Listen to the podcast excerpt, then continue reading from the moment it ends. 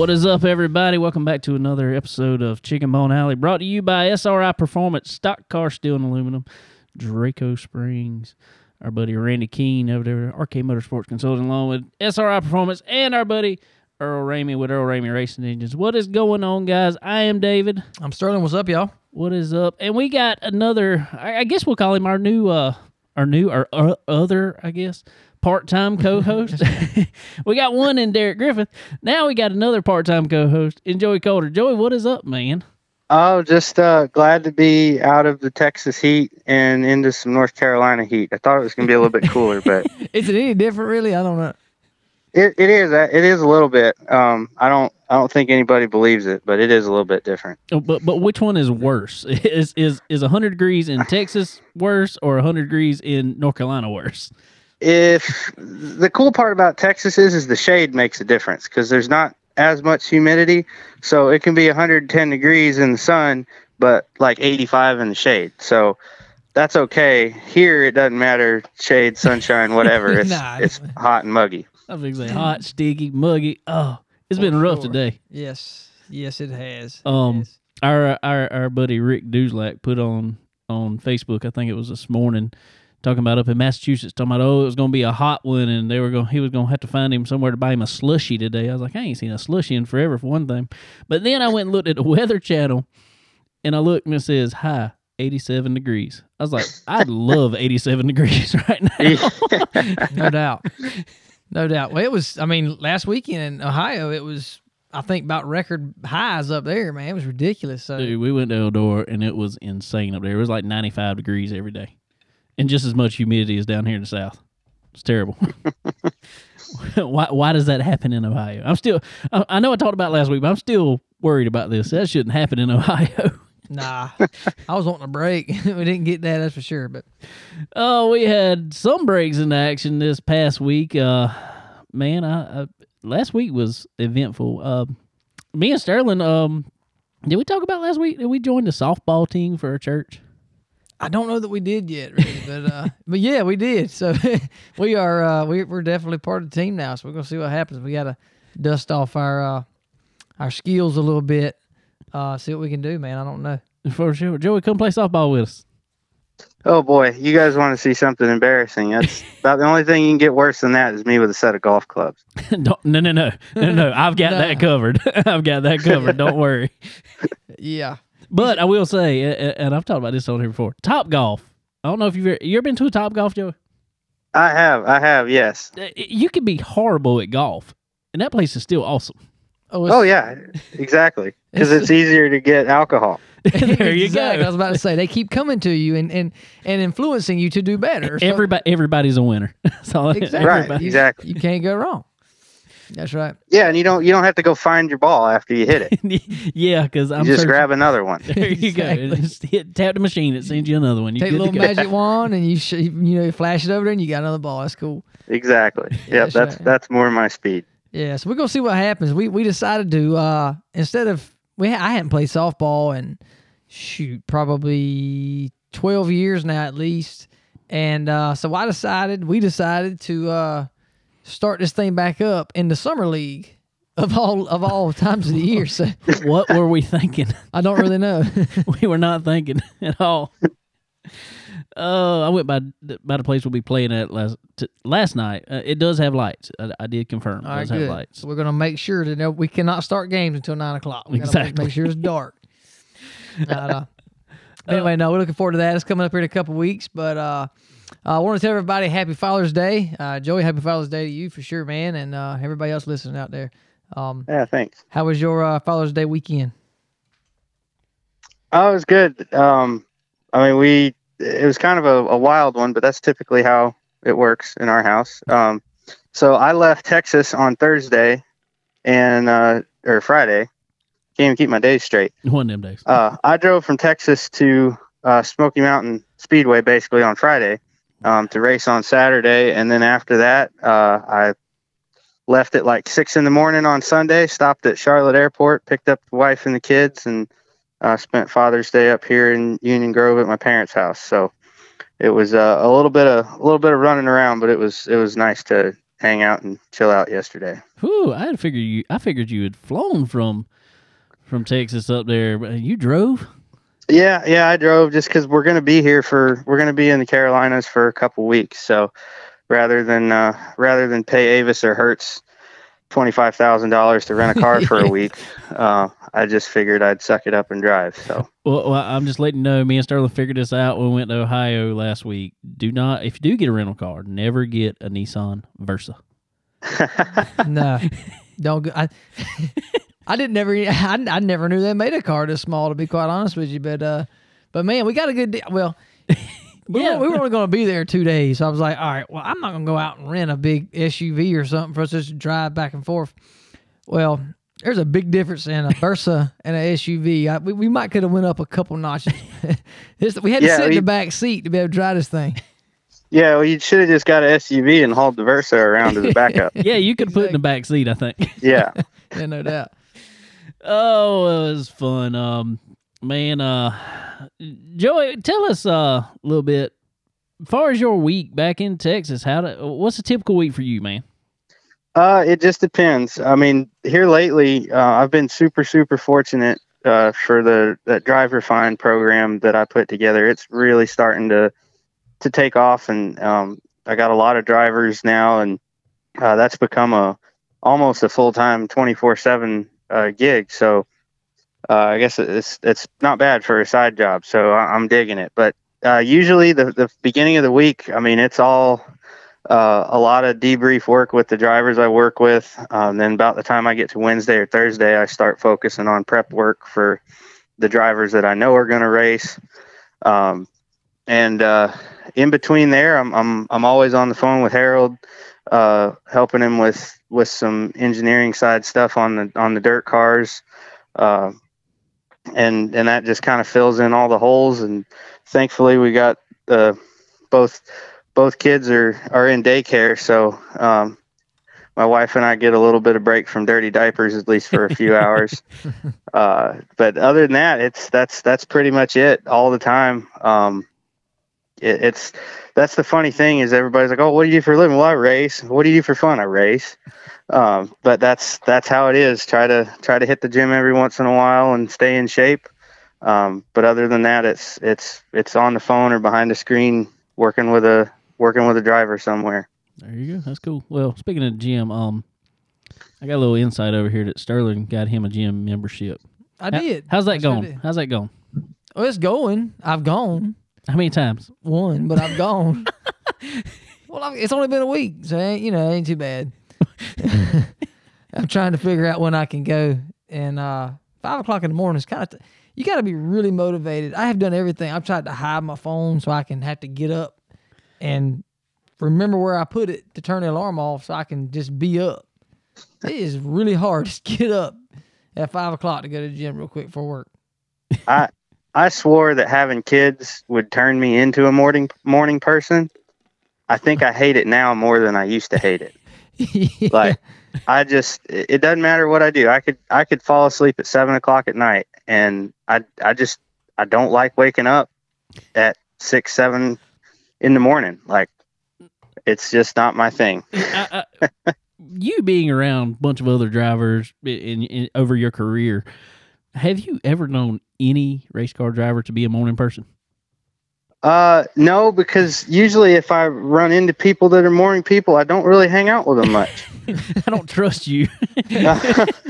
but no, uh, it, it is funny because actually one of the drivers I work with, him and his dad are both, uh, they're both in really good shape, and that they're both they're up at four thirty, five o'clock in the morning, and they're in the gym for an hour every morning, and uh, you know usually him and I'll debrief it uh, about nine o'clock in the morning Eastern time, which is 8 a.m. my time. So I crawl out of bed about you know seven, seven fifteen, seven eighteen, seven nineteen if I can stretch it and uh, I make a cup of coffee and sit down behind the computer and he's all hyped up, stretched, you know, sweating like crazy with pre-workout wearing off, and I look like I just fell out of bed because I did. uh, and they give me crap for it all the time, but Well, that's just uh, like I said, it's just not my thing. well, I'm gonna Exactly. tell you, you um uh he might be a great guy, but you might need to get him a mental evaluation. get Yeah, at four thirty yeah, to exactly. a gym. yeah. exactly. Oh, well, Life's been the same over at school bus shop.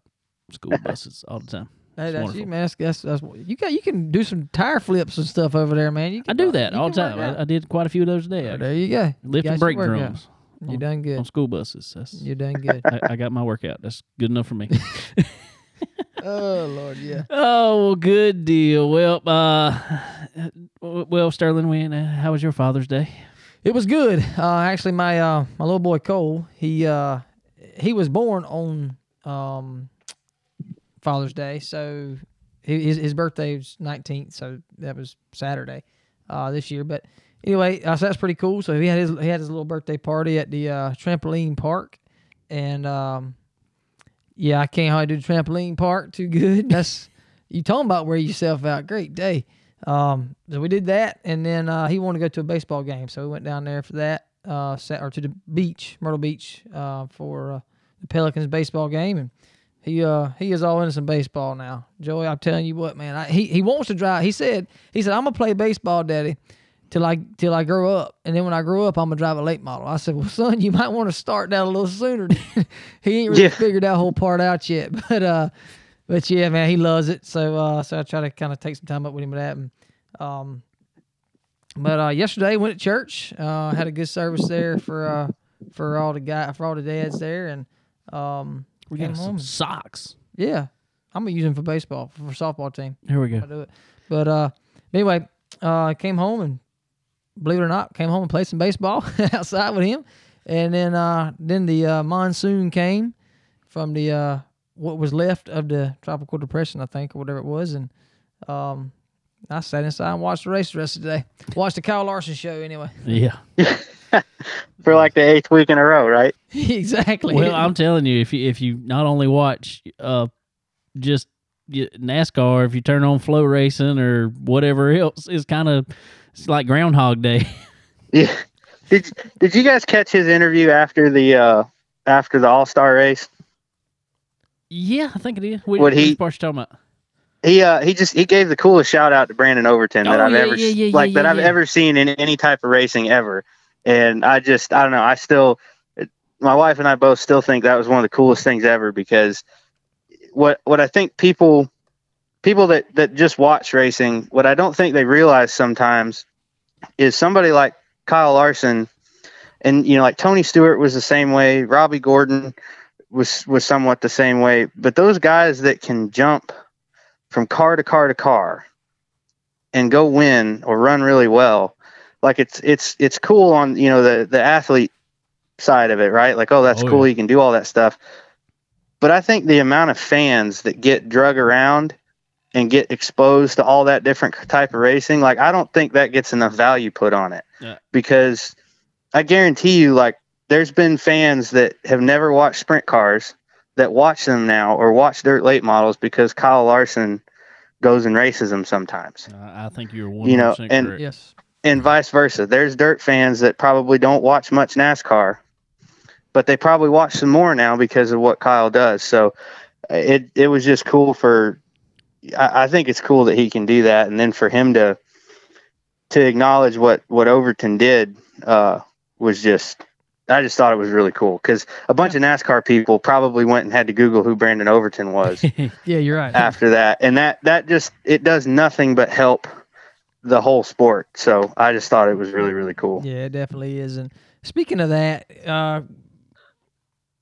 as as much of a grind it is for you, and you can kind of touch on what you would think or what it would be, even how hard. I mean, I just, I just can't fathom Kyle doing what he has done.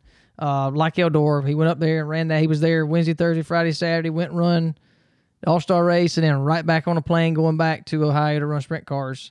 I mean, what is that, and and what kind of I mean, I just I can't fathom how he can do that. it's i mean if you can get it's one of those things where like I, like I, I feel like if if i had the opportunity to do it i would jump all over it. How long i could last doing it i don't know but i'd love to find out. Um it's just it's it's one of those things and i i tell this to a lot of the drivers that i coach that some of racing is repetition. Right. you know, you do something enough and it it becomes second nature, and that's what I think. And I, I'm no psychologist, and I don't know I don't know Kyle that well at all, um, but I just think he's because he's raced so many different things so much, it's all repetition for him. Yeah. You know what I mean? Like nothing's weird because he's done it all. Right. So there's no, oh, well, I've never done this. I'm going to have to take a lap to figure it out. He's like, I've done everything for 25 years. So it just, it, I think once you get rolling and, and you just start getting used to being in that environment, uh, it doesn't matter how wild it is, it all becomes a little bit second nature. And I, I think he's just, you know, whoever helps him plan things out too, like whoever does his scheduling is a genius, has to be. Um, or it's it's it's that IBM Watson supercomputer doing it for him. But exactly. uh, you know, I, I just I think it's cool. I, I like I said, I, I look up to those guys that that can run that much and and you know, because it takes a it takes a a village to do it. You know, especially married and kids and everything. It's support from them and people to help support them. Um, so yeah, it's it's got to be. Uh, I, what what I'd really be interested to ask him is what what is like what happens if he takes two weeks off? exactly. He, Like he what is know. what's that what's that second Wednesday feel like? right. He don't know because he's never done it. I don't think. Right. He definitely not. And, that, and that's another thing too, Joy, that you, kind of you touched on, um, and David and I were talking about earlier. Here in the last few years, um, the cup owners have, you know, well, years before, the cup owners didn't want their drivers doing anything. I don't know if it was insurance purposes or what it was, or sponsorship related, whatever. But here in the past couple of years, seems like they've kind of been more lenient, let the drivers do uh, more of the weekday stuff or whatever they wanted to do on their own. Um, Mhm. And you know, I think that's a big help for sure. And uh, we saw we saw something where I think Rick said Rick Hendricks said something about you know come playoff time, um, you know some of that stuff that uh, Kyle's doing going to have to you know kind of go on the back burner a little bit. And like what me and David were saying was, I don't think you need to do that. I mean, why change what's going now? It's obviously working, you know.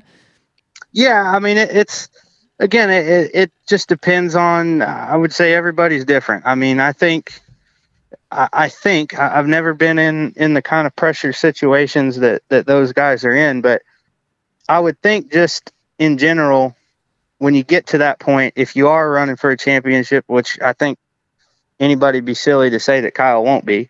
Um, but any of those guys that run multiple stuff, I mean, I, it's to me, it's it's almost like working out, right? Like Right. um, I've got a bunch of drivers uh, that are running the summer shootout, and they're running some other races in between that.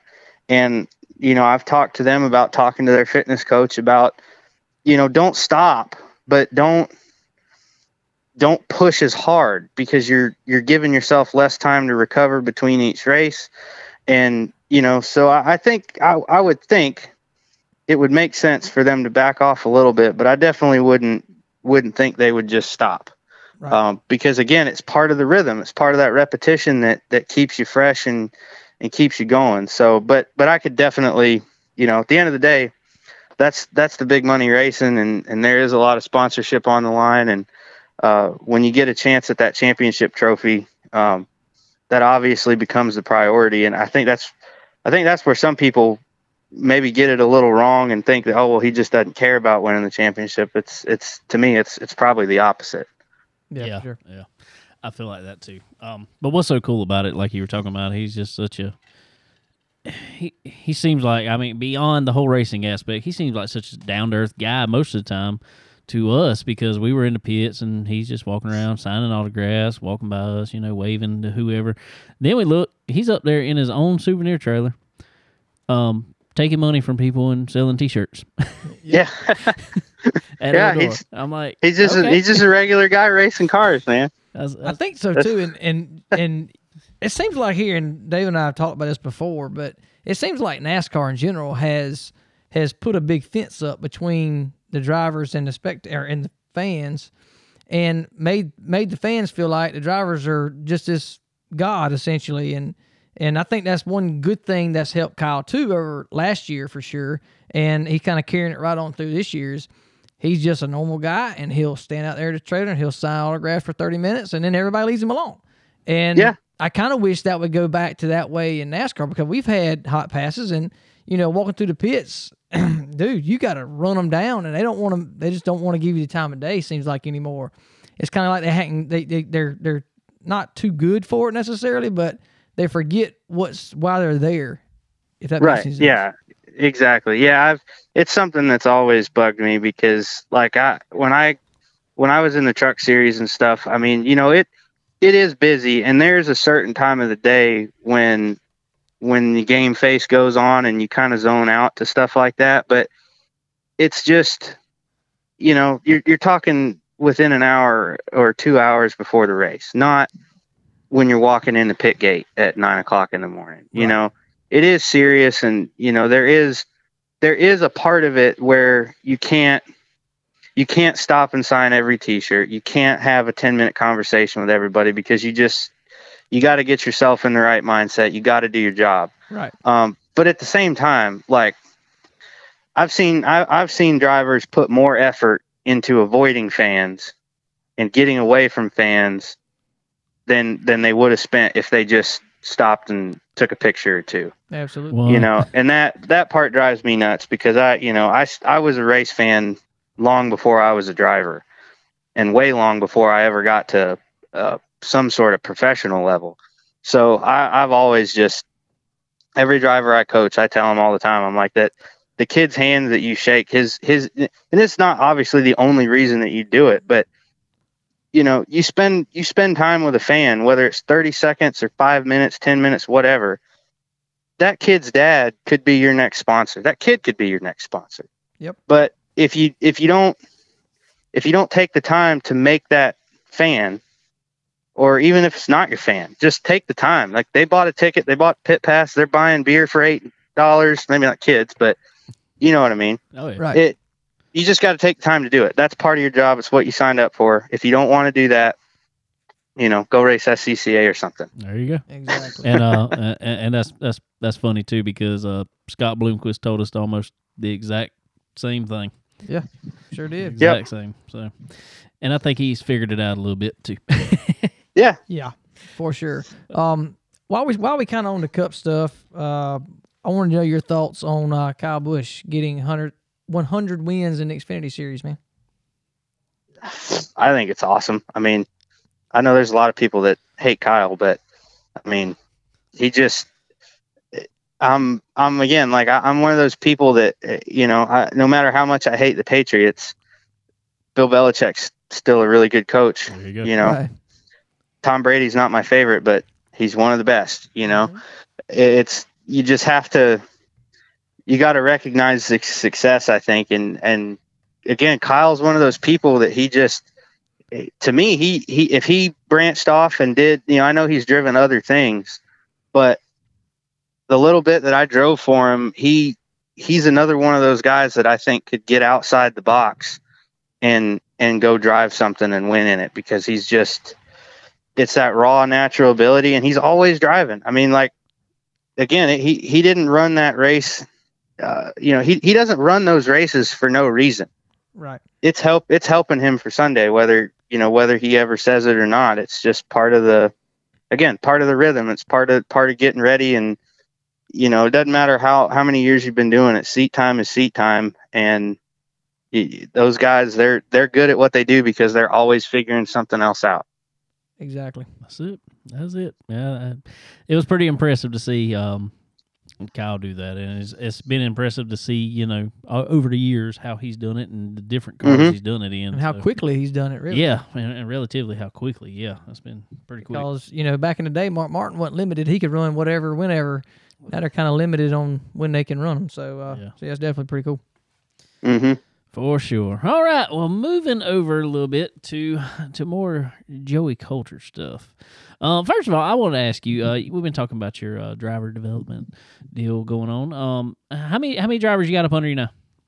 Uh, let's see. It's about it's about fifteen, and eight of them are, are all part of, or eight or nine of them are all part of uh, Joe Ryan race cars, uh, running in the the Legend series and some Bandoleros.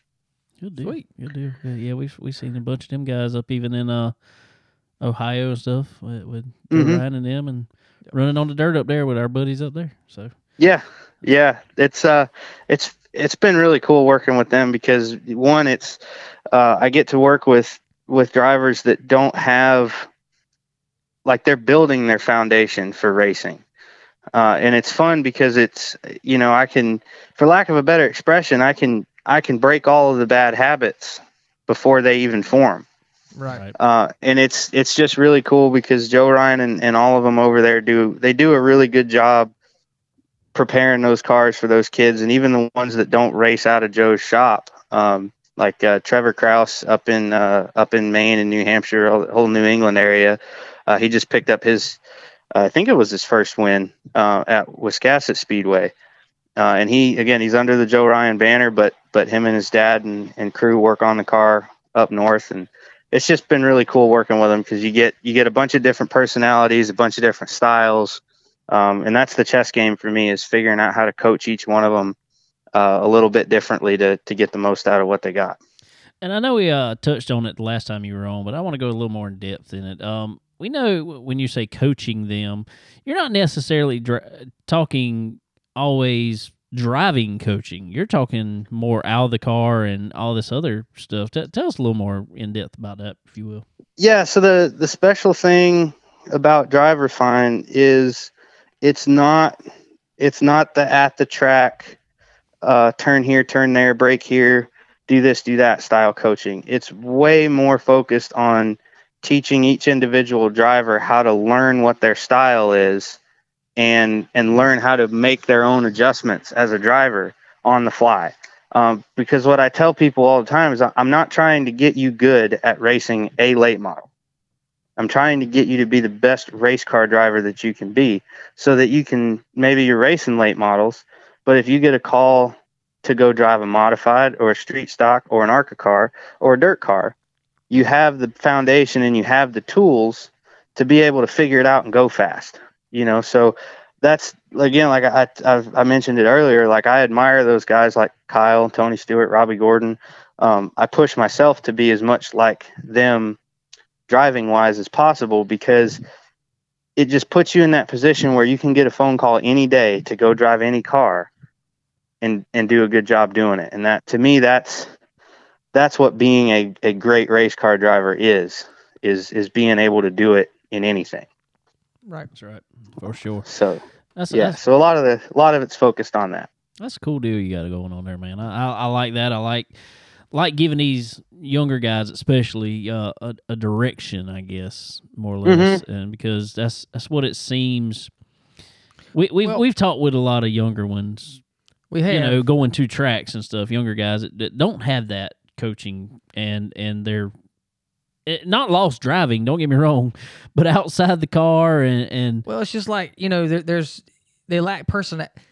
I think it's a lot to Mm-hmm. do because of the, the the phones this area and all this. But honestly, a lot of the younger guys we talk to, they lack personality. Like they can't talk to people and and be personable with them. And I think you know, kind of going back earlier, you know, you spending time with your fans, whether you're 14 or not, there's people just showing up to watch you. So you know, mm-hmm. for them to be able to understand that side of it is very important. Yeah, it is. It, it it's it all it all ties together. I mean, because you, you just gotta you can't it, no different than it's no different driving a car than it is talking on camera or doing a radio show. You can't you can't worry about everything that you're gonna say. You can't worry about every time you turn the wheel or pick the gas up. You you just have to do it, and you got to get comfortable doing it. The more That's right. comfortable you are, the better you're gonna do it. The faster you're gonna do it. The less words you say backwards. Like it's it's all part of rhythm. Um, and I think a lot of times, you know, you again, you see it driving, and you see it with with kids doing interviews or, or talking to sponsors. They just overthink it because they think they have to be a certain way. right. And at the end of the day, all everybody wants is just just be real. that's it. That's it. That's You know, exactly it. just just be real, um, because that gets you way farther. You know, driving, talking, any of that stuff. It's just there. There, you know, there's there's schools and you know learning how to roll your sponsors out. You know, without taking a breath. Like that's all great and people appreciate it, but that being real and and messing up every once in a while is is what what people always realize. You know. Yeah, for sure. And I'm gonna tell you what. Speaking of that, I think the most I- I guess polished, you will say, on camera. And it's so funny because there has been moments he's been horrible on camera, but one of the most polished I see out there for some reason, Kurt Busch. You never Yeah. hear you never hear Kurt say uh or anything like that or or, or, or stumble over anything. No, it is straight through. I'm, I'm like, pretty how do you do that? I'm I don't sure- understand. I'm pretty sure he's been to one of those speeching classes for sure. Yeah. Uh, he he has and he, he just he's he was he was at the top I mean he's probably still on top of his game but when he was winning championships and stuff championships and all that that that was that time when it was about being polished and professional and you know dress shirts at the racetrack kind of thing um, because things were just exploding. You had sponsorship money pouring everywhere. Um, you know, there was there was no uh, no lack of anything, and I, I think that's what people were looking for. Then they wanted. Uh, that, that's when NASCAR started. I think personality wise to get away from the the air fingers quote good old boy yeah. uh, persona, which again, whether it's a driver, a series, or whatever, people just want what's real. They don't. You, you're fake, right. Fake, think fake gets called out. Well, I think they're starting to realize that now. I honestly do because it kind of seems like, and I'm not just going to use a couple names. I mean, I, Kyle Larson, he's more real to me. Uh, Chase Elliott's more real. Um, Alex Bowman for sure. right, definitely Alex Bowman. But you know, Ryan Blaney outside of a Ryan Blaney outside of a TV interview is the most real dude I think you could ever talk to. But it seems like when you get him in front of the camera on NBC or something, he's just so He is he is Team Penske. That's I'm what he telling is. you, he man. is Team Woo. Penske at that point. totally different. Oh well, anyway, man. Well, moving on from that a little bit. Uh, i- i- if we get stuck on this, we'll go forever. Yeah. but uh, but um, anyway, so you had some time at the racetrack as we were talking about earlier. You drove up to uh, Smoky Mountain Speedway there. Oh well, I, I, there's a whole lot of good and there's some not so good. So tell us about your weekend. Yeah, I mean it's it's racing, right? It's uh it doesn't always go great and it doesn't always go bad and sometimes there's a little in between. Um but you know, we uh we the funny thing is is again like we, we talked about this uh after the Bristol races. It's hard enough to do it, period. It's really hard to just show up when you haven't raced in 3 months and then just go hot lap, you know? Like it's it's tough. Uh, the cool part was I've I've got a lot of laps around Smoky Mountain, so so that level of of the level of dust I had to knock off was not near as thick as as what I was dealing with uh, at Bristol. Um, you know, so hot laps was all right. We we had a little bit of stuff we needed to change on the car, uh, and Harold was all over that right off the gate. Um, I was sitting in the lineup chute for qualifying, and I was like, okay, well, you know, hot laps you weren't um, weren't a hundred quite a hundred percent. So, you know, you can either creep it up to ninety percent, see what happens, and take what you get, or you can just go. You've been here a bunch, and uh, like people laugh, but that's literally the conversation I'm having with myself sitting in the chute. And I said, you know what, screw it. I, I said we made the right, you know, we made we made adjustments that we think are going to work. I know this racetrack. I've run fast here before. I'm just going to go for it. I'd rather go for it and mess up than than creep up on it and, and have to come from the back of the heat. So I went for it, and I still had to start near the back of the heat. um, but uh, it was just uh, I just got into three a little bit, maybe a touch too high. I just didn't get the rotation fast enough, and bounced up into the into the rough stuff and and scraped the fence a little bit. Uh, and we still don't know for sure yet, but that eventually led to a, a power steering issue that uh, showed up about three laps into the heat. Um, but the heat race was was great. Um, started sixth, and I was third when we came off of turn two. So the car was better. I was, you know, firing on all cylinders. Um, and then uh, we still we made the show after a green white checker with no power steering.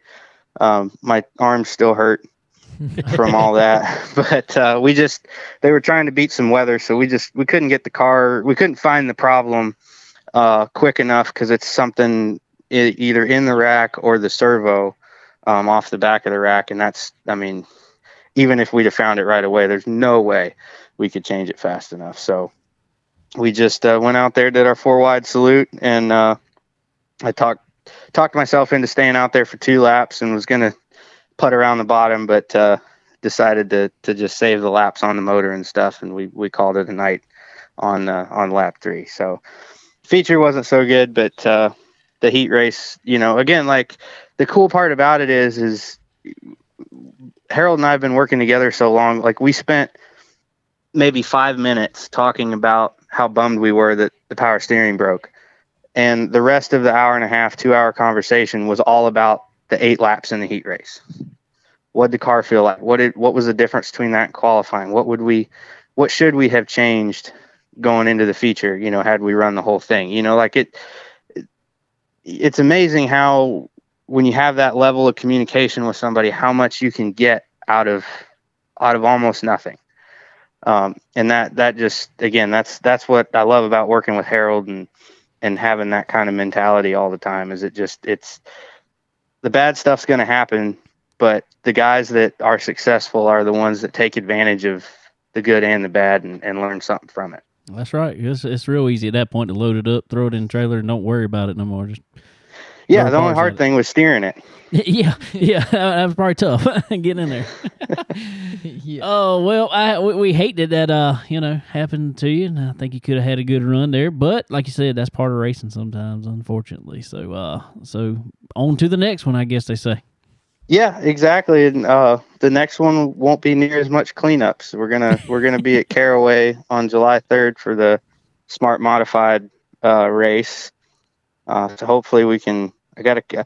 My goal there is to keep my batting. Right now I'm batting a thousand in a modified. So Fix I say, gotta- come, come right here to Florence and won it. So uh, it's time Right. to go win another one.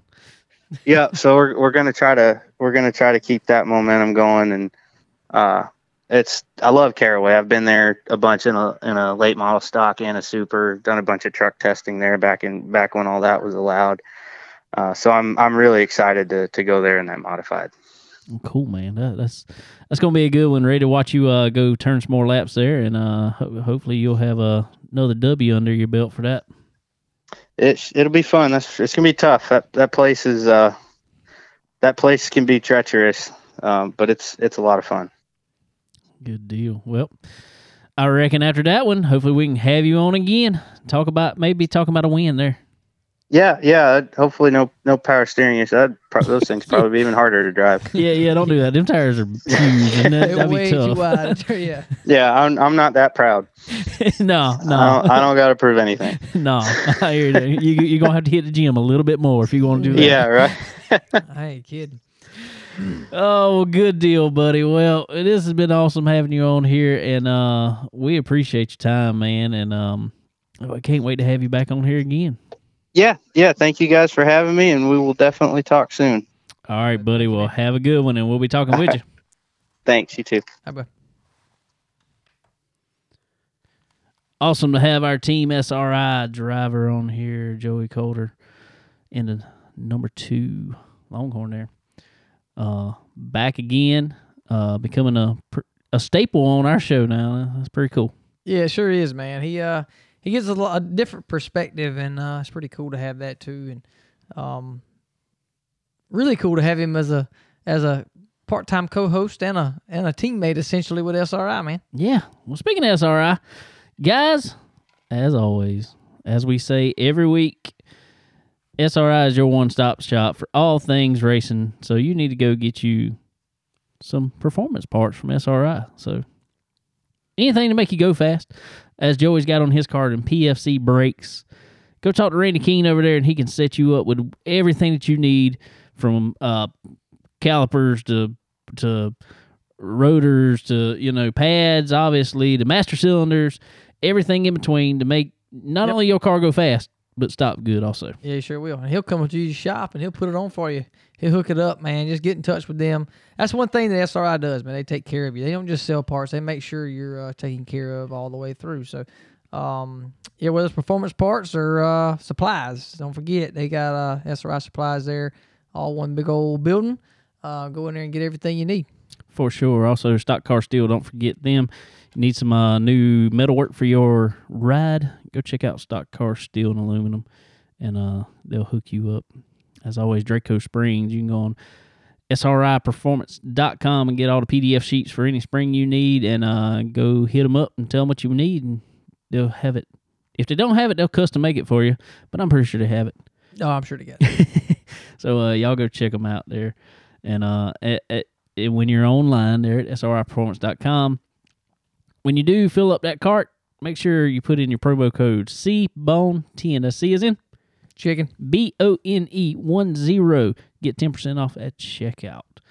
So, uh, moving on, moving on, moving on. We got some more people to hang out with this week.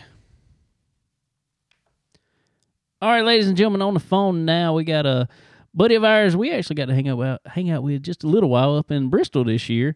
Got to meet him for the first time, but uh, have known him around the track for a long time, running motors for our buddy Earl Ramey. Mr. Jeremy Steele. Jeremy, what's going on, buddy? Oh, same old, same old. Working on a car. What y'all getting into? Ah, just chilling out, you know, talking to people. I just realized something. I just realized something. Everybody, we got three interviews on this show today. First one, every everybody we're talking to, name starts with J. hey, it's, it's, it's the J show. It's the J show. Normally it's Derek. Normally we got a bunch of Derek's on here. Today we got everybody's name starts with J, so that's pretty cool. Yeah. Oh, what y'all getting into on the race car today? Really, just getting it wash, get it in the shop. I got a bent shock, tear some stuff off of it, try to get it straightened out. Think the car, I mean, it's just off somewhere and got overheating problems, and we need to just step back and reset and try again. Really. Is is that? I I know when I race go karts and stuff, and was that a is that kind of a thing that typically or, or seems to happen to almost everybody about mid year? Because I know it did with us. It was like we ran, ran, ran, ran. And all of a sudden, about mid season, we were just having, you know, little nagging issues. And it's like, all right, let's chill out a minute and, and, and figure it out, and let's then let's get going. Yeah, I mean that's this first year in that in this car, so I mean we kind of probably stepped out over our head a little bit trying to run all these big shows and started out good. Won a race at uh, Cherokee, won a race at Modoc, and then we've been on the road hitting these big shows for the past three or four weeks now, and it's like I guess I don't know, stuff's getting skipped over a little bit, starting to starting to slide a little bit, and so we kind of got to step back and punt and get our uh, ducks back in a row, figure it out. Yeah, well, cool. All right, well, before we get too far in, last time, uh, last time we saw Jeremy personally, um, I think he was beating Sterling in cornhole over there. Yeah, yeah. He, he not only are you good at driving a late model, but you're pretty good at cornhole too. Or what? We we played uh, cornhole and whatever else the, the other game was. I don't even remember. What was that game on the that Earl's got that you do the? It's like cornhole poker That almost. Cornhole, poker, yeah. Yeah, that was pretty fun. We had a pretty good time up there. Yeah, it was Yeah. a good time. We we uh we had a little rain up there, so that passed the time pretty good for us. Oh, yeah, I enjoyed that. It was fun. It was fun. I, I, I'll be glad. I mean, don't get me wrong. I want to get back to the racetrack and go hang out with you at the racetrack again. But you know, some, some every now and then something like that is fun. So uh, get ready to do it again. But uh, all right, Jeremy. Since it is your first time on on Chicken Bone Alley here, we want to go back uh over your racing career a little bit here. We want to we want to know where you got your start at, how old you were when you started, all that fun stuff. So if you can uh give us the history of uh Jeremy Steele, that'd be wonderful. 10 4. I mean, so if we go all the way back, it uh really started growing up. I mean, around the racetrack, dad raced all up and down, all up and down the road, running fast track, whatever. I mean, that was all, all I grew up knowing or knowing. And uh, so I guess I was, it's 2010, so I was eight. And uh, we finally decided I wanted to go racing. And uh, we got a go kart, started racing over at Southern Pride and uh, some other just local tracks around here. And started running good. I think we won 20 something races like two years in a row, the first two years. And um, so finally, Jerry Mullis come along and put me on a ride for a little bit and rode for him and on and off. And we had our own stuff. And I mean, we done real good. Won uh, some Maxis Nationals, Junior Big Dog at Thanksgiving Thunder. Oh yeah. I mean, plenty of we went we run all them big shows and won a lot of them. Let, let, So I mean, let, let me stop you real fast. Let me tell you what happened one time to me at Thanksgiving Thunder down here in Carnesville, Georgia. I um, it was really funny. well, it wasn't funny at all actually, but it kind of was funny. but uh, uh, we were there two day show as that always was. Uh, first night it was really funny because me and my motor builder were sitting there. It was Bobby Garris, and we were sitting there, and this is the last. I love bull peanuts, and I was eating bull peanuts at the racetrack, and I didn't really care. People said a bad look, but I was like, I run number thirteen. I don't care. you know, don't bother me. Uh, so I'm eating bull peanuts. Well, somebody comes out of turn four, and I don't know. You remember that track? How it had a concrete wall on the front stretch? Oh yeah. Yeah, I hated that thing. I don't know why. I just hated it. Well, somebody come out of turn four and spun out right in front of the field, and somehow everybody missed them. They kept on going in there. I don't even think they ever threw a caution. And my motor builder looked at me. He's like, "That's how you warm your tires up, right there," and just picking it, picking around with me. well, we went out and practiced the next morning. Track still probably a little damp, and uh, I come out of turn four, and guess what I did? I spun it out right in front of the field. Well, I backed up to that concrete wall. Everybody passed me. I went to take off. This little kid back there in the back come by wide open and he was all over the track and all of a sudden he hits me in the side while I am sitting still and he is wide open. And my arm was sitting on the side, hit my elbow, broke my collarbone. So it was wonderful. How was I the had about. I had about same deal down there. I didn't get hurt, but uh, we broke out a brand new Ultramax first weekend. First weekend on it, go to Thanksgiving Thunder, and I was running mid pack or so, and they stacked them up out of four right there down the front straight away, and somebody come across the track and I T-boned them, and when I did, it turned over two or three times over in the tires. Brand new go kart. See, that's how mine was. I was on a brand that weekend. That was the first time I had run. That that's went. Let's tell you how long ago it was and how old we are. This was the first ever year they came out with a Champions Edition Phantom chassis, and this was a Banshee. So that tells you how long ago it was. yeah. they didn't even have Champions Edition until this year. I think it was I don't know, probably two thousand. Oh, so it's been a little while. But anyway, let's get back to you. I just thought that was a funny story to tell real fast. so back to you. Yeah. After you went on to uh, uh or from from that there with uh riding Ultramax stuff uh, at Carnesville, uh where'd you go from there? That's what we raced. We raced go karts till I we sold our stuff in fifteen. I think I was done racing. That was I was tired of it, burnt out on it. I think I was gonna play basketball or something, and uh, You don't look like the basketball type. I'm sorry. that didn't last very long. and uh, I mean, I still I never stopped racing really. I just kept I rode. We sold our stuff and I rode for some people and just mainly local stuff. And uh, Dad was he went back car racing, and so then it wasn't long, you know, a year year or so, and I'm like, I think I want to go car racing now. And uh, so we went we went all the way to Illinois and got my first car, a Shaw, and uh, run it for run it for a year or two, run it for about two years. I think we won five races in it, and uh, then, well, actually, let me step back. When we first built, when we first started building that modified, we was over there, we was racing out of my grandpa's shop, putting it together, and uh, Chris Callahan, XL Grading and Waterproofing, which is the guy that owns my car and everything now. Right. He was racing side by sides, and he come over and checked it out. Him and his dad, and he lives right up the road, and he was like, "Man, this is this is awesome. I got to have one of these." So he sold his side by side stuff and went and bought a modified. Told us to come race out of his shop, and we raced out of his shop. Once once I got on my feet and we started winning races, he uh he kind of just said he wanted to step back and um, watch me race because he said he liked watching me win better than he liked him racing. And uh, so I mean, we kind of just we've been up from there. We had two nice lethal modifieds. Sold one, bought this late model, and then uh, sold the other one, and now that's all we got. It's one late model, and kind of our plan for the year was just to stay around the house, get our feet wet, learn, and uh, I mean, we went and won at Cherokee, which we kind of got lucky, and then won at Modoc, and we was like, well, maybe maybe we're a little better than we think we are. We can do this, and so we ran. We went three weekends now out of town to Tennessee and West Virginia, and we we've had speed, but not the speed we need, and just ain't had the luck that we needed really, and so now, like I said, we kind of just gonna step back for maybe two weeks or so and uh, race at Cherokee and try to get our try to get our program back where it needs to be before we run back out of town again. Well, that that that brings up to me. i- Is it? I know you go into a lot of these tracks you're talking about up in West Virginia and Tennessee and stuff. Are, are- you're going to a lot of those tracks for the first time, right? Yeah, like um, last weekend or a couple weeks ago, we went to Smoky Mountain on Friday. I'd never seen the place. We ran with on Saturday, and I raced modifieds there, but I hadn't been there in the late model. Right. I think we ran like ninth. And that American Crate All Star deal, they're tough. They Oh yes. they uh especially when you're up there in their neck of the woods on hard tires like they run all the time. It's uh it's hard to go up there and outrun them boys. So like Dylan Brown and Carson and them, man, they're doing something going up there and winning them races. And um then we went to four eleven, never seen that place. This weekend we went to Princeton and Beckley and I'd been to Princeton probably ten years ago when Dad was racing, and Beckley I'd never seen.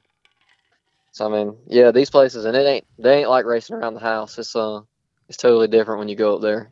Well, well, and that's the thing too. I mean, it's they run the shows different for one thing, uh, a little bit, but but you're racing on completely different dirt every day almost. It's those are big changes in tracks because you're going from you know in the mountains to to down Yeah, like, nowhere.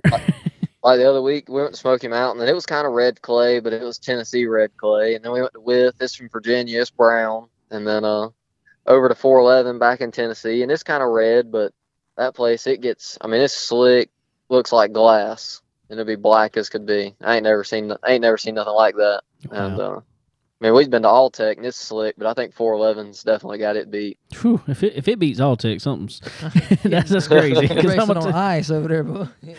All- I mean, it, especially when you watch it on TV at Alltech, uh, man, it, it just looks like it, it just shiny black surface. That's it. That's what it looked like when we went to Alltech at the end of last year for that big race. Uh, that's what it. The second day when you walked out there in the morning and they hadn't turned the track over or anything yet, and it was like an asphalt track. I mean, it was Wow. black top to bottom. That's crazy. But 411, it got the same way. It was like racing on ice. It was so slick, you almost couldn't stop. Like they'd have wrecked in front of the field, it probably wouldn't have been. It probably would have been pretty bad because I mean, you hit the brakes, you're just in a slide. Dang, that's that's Hmm. that's insane. So, uh, first I want to ask. Um, so I, I, I'm assuming, I, and I'm just assuming this. Um, you you were doing the lethal deal over there. Is that when y'all uh hooked up with uh Earl Ramey? Because I know uh they were him and Derek were doing the lethal stuff for a while. Is that how y'all kind of met? Really? The no, we really got hooked up with Earl. Uh, it was 2017 before I was racing. Dad was driving a modified for a guy just local around here, and we was racing at Carolina one night, and it started pulling the stud out of the head, the valve spring studs, and uh, I mean Earl, we didn't know him from not you that would have walked up. I mean he he didn't know who we were. We he didn't know or we didn't know who he was. Nothing, and he come right over there in the middle of it, helped us get it uh patched up with some JB Weld really and I mean dad raced that night, got it fixed enough to race and uh I mean from kind of then we just kind of grew with Earl and stuck with him because we didn't nobody else has uh has the at the track support like that that we get from him so Yeah, that's a big thing that I've seen also. Um, it, it in our time spinning around, hanging out with Earl and stuff is it just just like at Bristol when we were there, and I saw this. At, I've seen this at Lakeview. I've seen this at in Portsmouth, Ohio. I've seen this everywhere. It doesn't matter whose motor you're running. If somebody says they have a problem, Earl wants to be there to help. That is just that is Earl's Yeah. calling in life is to be there and help with this motor. He don't care whose it is. He don't care if you're you're the fastest competitor competitor that they have on the track. He wants to help you because he wants it to be a good race. He don't he don't want to win it off of off a technicality like that. He wants to win it fair and square if he can. If not, he's gonna be helping you out there. So uh, that that's been one of the coolest things I've seen out of Earl is uh is, is you see all these mo- you hear all these motor builders and you you know they're getting fed on Facebook or whatever what everybody's doing. No, Earl's at the track most of the time. he knows what everybody's doing. that's how and I can call him on the phone it don't matter if it's Sunday at lunchtime I can call him he's going to answer if he's awake yet Exactly. if he's away. But- exactly. he's uh he's on he's more than just engine builder to us now. I mean, we go on vacation with him. We come up there and hung out at Bristol. I mean, he's almost like family to us now. It's a real good deal we got. Yeah. Yeah, he's a really good guy, and uh, I know he does. I mean, support wise with the motors. I mean, from what we talked with him, I mean, his uh, he takes care of his his his guys for sure a lot, and I mean that's that's got to be a big thing for y'all, especially trying to go from one week to the next and traveling. That's that's a big that's a big important thing. Yeah, I mean, it is like when I won at Modoc, and uh, I'd actually run second, and we tore the leader down on motor, so they knew they were wrong, and I guess they got more money than they know what to do with, so they back protested us and told us if if they're gonna have to work, then we're gonna have to work too. So tore our motor down on uh, Sunday afternoon, and Earl had it back in the car and on the dyno on Thursday to, for us to go out of town that weekend. So, That's I mean, awesome. So when you tell them that's fine, I know a guy. That's it. yeah. That is awesome. Well, uh, speaking of that dyno, um, we hadn't talked with anybody that's actually used a dyno. So, how well has that helped you in the car, uh, trying to figure out getting any kind of horsepower you can get out of it to the rear tires? I mean, it's definitely that's definitely a big deal. I feel like because I mean, any of your big guys, they're getting on a dyno somewhere and they're finding that extra ten horsepower. And ten horsepower don't sound like a lot, but when you're talking about a four hundred dollar ice cream truck motor, that ten or not four hundred dollar, four hundred horsepower uh, ice That's cream truck motor, that ten horsepower, it might mean something when you go to these crate races in the top tens within the same half a tenth. That's right. Exactly. That's So, right. I mean, that's uh, I think the first time we went up there, we found almost 12 horsepower between some different carburetors, um, Wow. pulley set, fans. I mean, just some, just odd and end things, just bolt-ons and try. Wow. So I mean, definitely, I feel like that uh, that definitely helps our program being able to have access to that. Good deal. That's uh, you can't ask for much more than that at all. So uh so going going back on your year this year, you know you you, you got a couple wins under your belt. Um how do you assess you moving up to a 604 late model this year? How do you assess your year so far? I mean, I feel like we uh, we probably done. We knew we would do good, but we've probably done a little bit better than we expected. I mean, um, Wesley Page has been probably the biggest role in that, helping us give me a good baseline to start on with shocks. And he's almost like Earl. He's a phone call away. And uh, if I'm at the racetrack and he's not there, or if he is there, I can he'll come down there and talk to me or whatever. Because the way uh, the way these things are now with spring smashers and having all these different loads and everything, it's definitely a learning curve, and uh, it's a lot to wrap your brain around. That's kind of like Dad. He talks about, you know, in his day it was ride heights and change a spring here and maybe a turn here, and so he kind of just he kind of just lets me learn it and says, "You figure it out." there you go. There you go. What is the um you coming from modifies for years there? Uh what I, I we know it's a different animal, but what is the biggest difference to you from going from a modified to a to a late model? with the crate late model and versus the them 602 mods, you really had to be up on the wheel in that modified. You was on eight inch G60s. Um, I mean, it just don't it don't have the front suspension of a late model. So I mean, it's a little bit more lot or a lot less grip. So you was a lot more up on the wheel and you didn't have nowhere near the rear grip. So I mean, you was a lot more throttle control, but it really I think it helped because I mean we started with less grip. Now I'm in something that feels like it's glued to the racetrack and um the same it's the same understanding of a four link car and I mean everything like that. So I feel like it done us real good to start in that modified and transfer over. 'Cause, I mean we didn't just jump straight into the late model and have no idea of nothing about a four link car and the right rear loads on the modified similar to how all your loads work on the late model. So I had a little tiny teeny tiny understanding of how loads work when we got over in this stuff. I got you. And from there, it was kind of just learning what what each load does at each number, how that affects the car, which I'm still learning every single day, really. And you will continue to the rest of and your will driving probably, as, career. as long as we race, I'll learn. Exactly. For sure. Yeah. And, and if you ever stop, then well, probably time to hang it up. yeah. but uh, but yeah, man, I've always thought it's uh, and me and Sterling have talked about this on here many times. I always see it as it's got to be an advantage to come from a modified like that because, like you said, running on them eight inch tires to, uh, you know, how you were in the modified to now running on a lot more tire, you've got to know. uh, You just have to. You got to understand throttle control a whole lot better. right. Yeah, I mean it's uh it's definitely different because you got a lot better suspension. You got a lot better just overall um your frame and everything on the front. You don't have a stock front clip no more, so you got a lot more grip through there. You got double the tire and it's half as soft. So I mean, like I, when I first got in this thing, I couldn't get it to turn because it just felt so glued to the racetrack that I mean, I felt like I had so much rear grip I couldn't make it turn. Wow. Just throw it in there. Throw it in there. That's that's what I've learned. We're getting there. It's, uh, it's a different animal. oh yeah, Yeah. I bet so, man. Well, you said uh next couple things you got coming up is gonna be closer to home. Yeah, we uh we originally planned to go to 411 this weekend because they got a big 10,000 something to win up there, and we went the other week and I enjoyed that place, but five hours or whatever it is from the house is a long ride to go figure out uh, if it's gonna run hot or not again. So I think we're gonna run Cherokee the next two weekends, and then American Crate All Star comes to Charlotte in July. We'll run that, and then probably if we got our stuff back together by then, which I'm sure we will, or hopefully will, we'll probably venture back out some and go hit some of those big American Crate All Star races again. There you go. Well, we will definitely see you in uh, Charlotte because we are going to Yep. be there for the Sizzler. So Yep, that should be a pretty good show there. I think it will. I I like to see how those. I think all crate late models around here need to be on 1600s on at least on the rears, or not all the way around. There you go.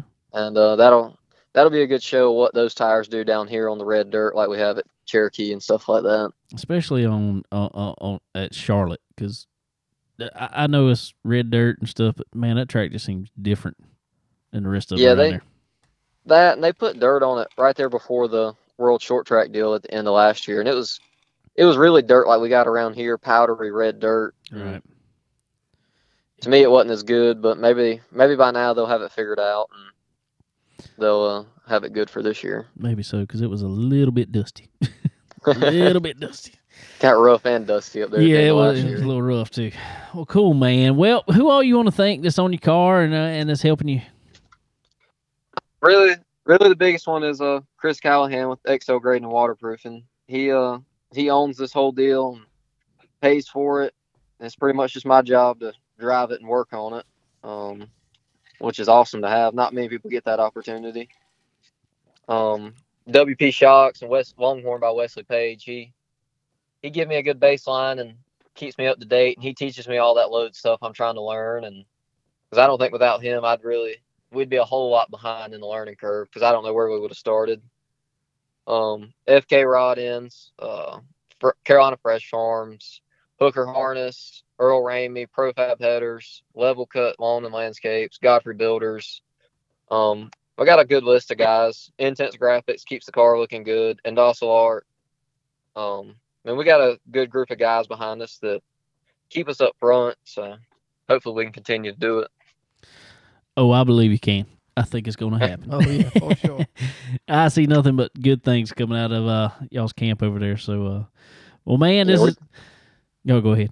we try and we work hard definitely that's uh i think even if even when you can't out money them you still got to outwork them Uh, you got to do that regardless. So, uh, if you ain't putting in the work, it don't matter how much money's there. So, uh, well, good deal, man. Well, we appreciate you coming on and hanging out with us this week, and uh, hopefully, uh, here soon we're gonna have you back on again. Uh, we, we need to get you back on. We've been telling. I know. I think we set it up at Bristol, and we we told Earl I how many times, and finally just. I was like, all right, let's get Jeremy on here. So, uh, been meaning to get you on here before now, and it just never worked out. So, uh, hopefully, we have you back on here real soon, talking about some wins here coming up. Yeah i hope so too i appreciate y'all having me i know earl texted me today and said you want to be on a podcast i guess I guess. yeah. Uh, yeah, that's cool. Well, good deal, buddy. Well, we uh we appreciate it and uh wish you best of luck in figuring out what's going on with the car and uh hopefully you won't even need to worry about that. Just go out there and kick their tail over at uh Cherokee. yep 10-4 i appreciate y'all having me All Yeah, right, buddy. Well, have a good one and we'll be talking with you soon. All right thank you All right, appreciate Jeremy Steele coming on here and hanging out with us. Driver that number, that orange number twenty two Longhorn there. I think it's orange. I meant to ask him. Is he a Clemson fan or something? Nah, he can't. Nah, he just likes He's too he's too good to be a Clemson fan. Yeah, he just likes orange. you drinking that orange cup over there? You It wasn't my fault. Oh, That's just all that was in your cabinet. Oh, all right. Uh, uh, Other than that, there was a chicken bone alley cup. That, it's not. It's not. it's not the best chicken bone alley cup ever made. no, no, it's not. I it's the couldn't- only chicken bone alley cup ever made, but it ain't the best one. we didn't make it. Just saying. Just saying. Oh, I hope the person that made it isn't listening.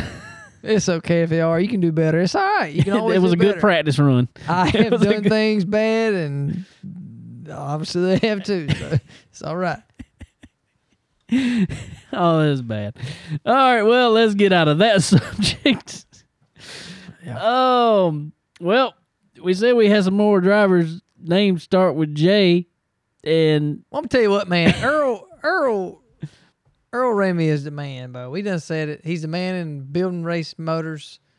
He's the man hooking us up too, bro. I'm telling you, We, We ask can- him. All we, we say is, "Hey, man, you got any drivers? You yep." he sent me a list today. A list.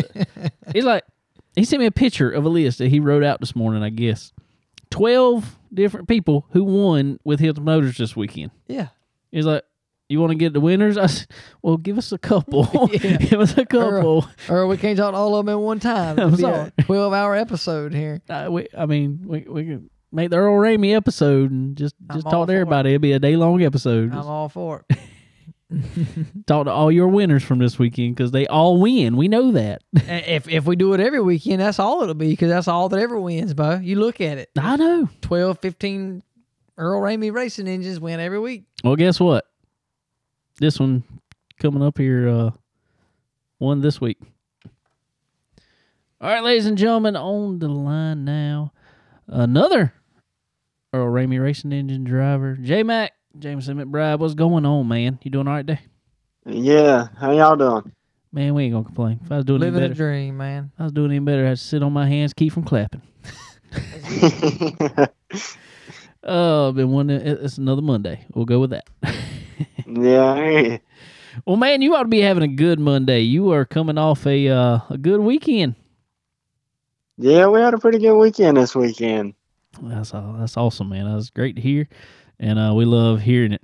But before we get into much of that, we want to, uh, as as we just did with uh, Jeremy Steele on here too. We want to uh, go back with you on uh, where you got your start in racing and kind of kind of go back.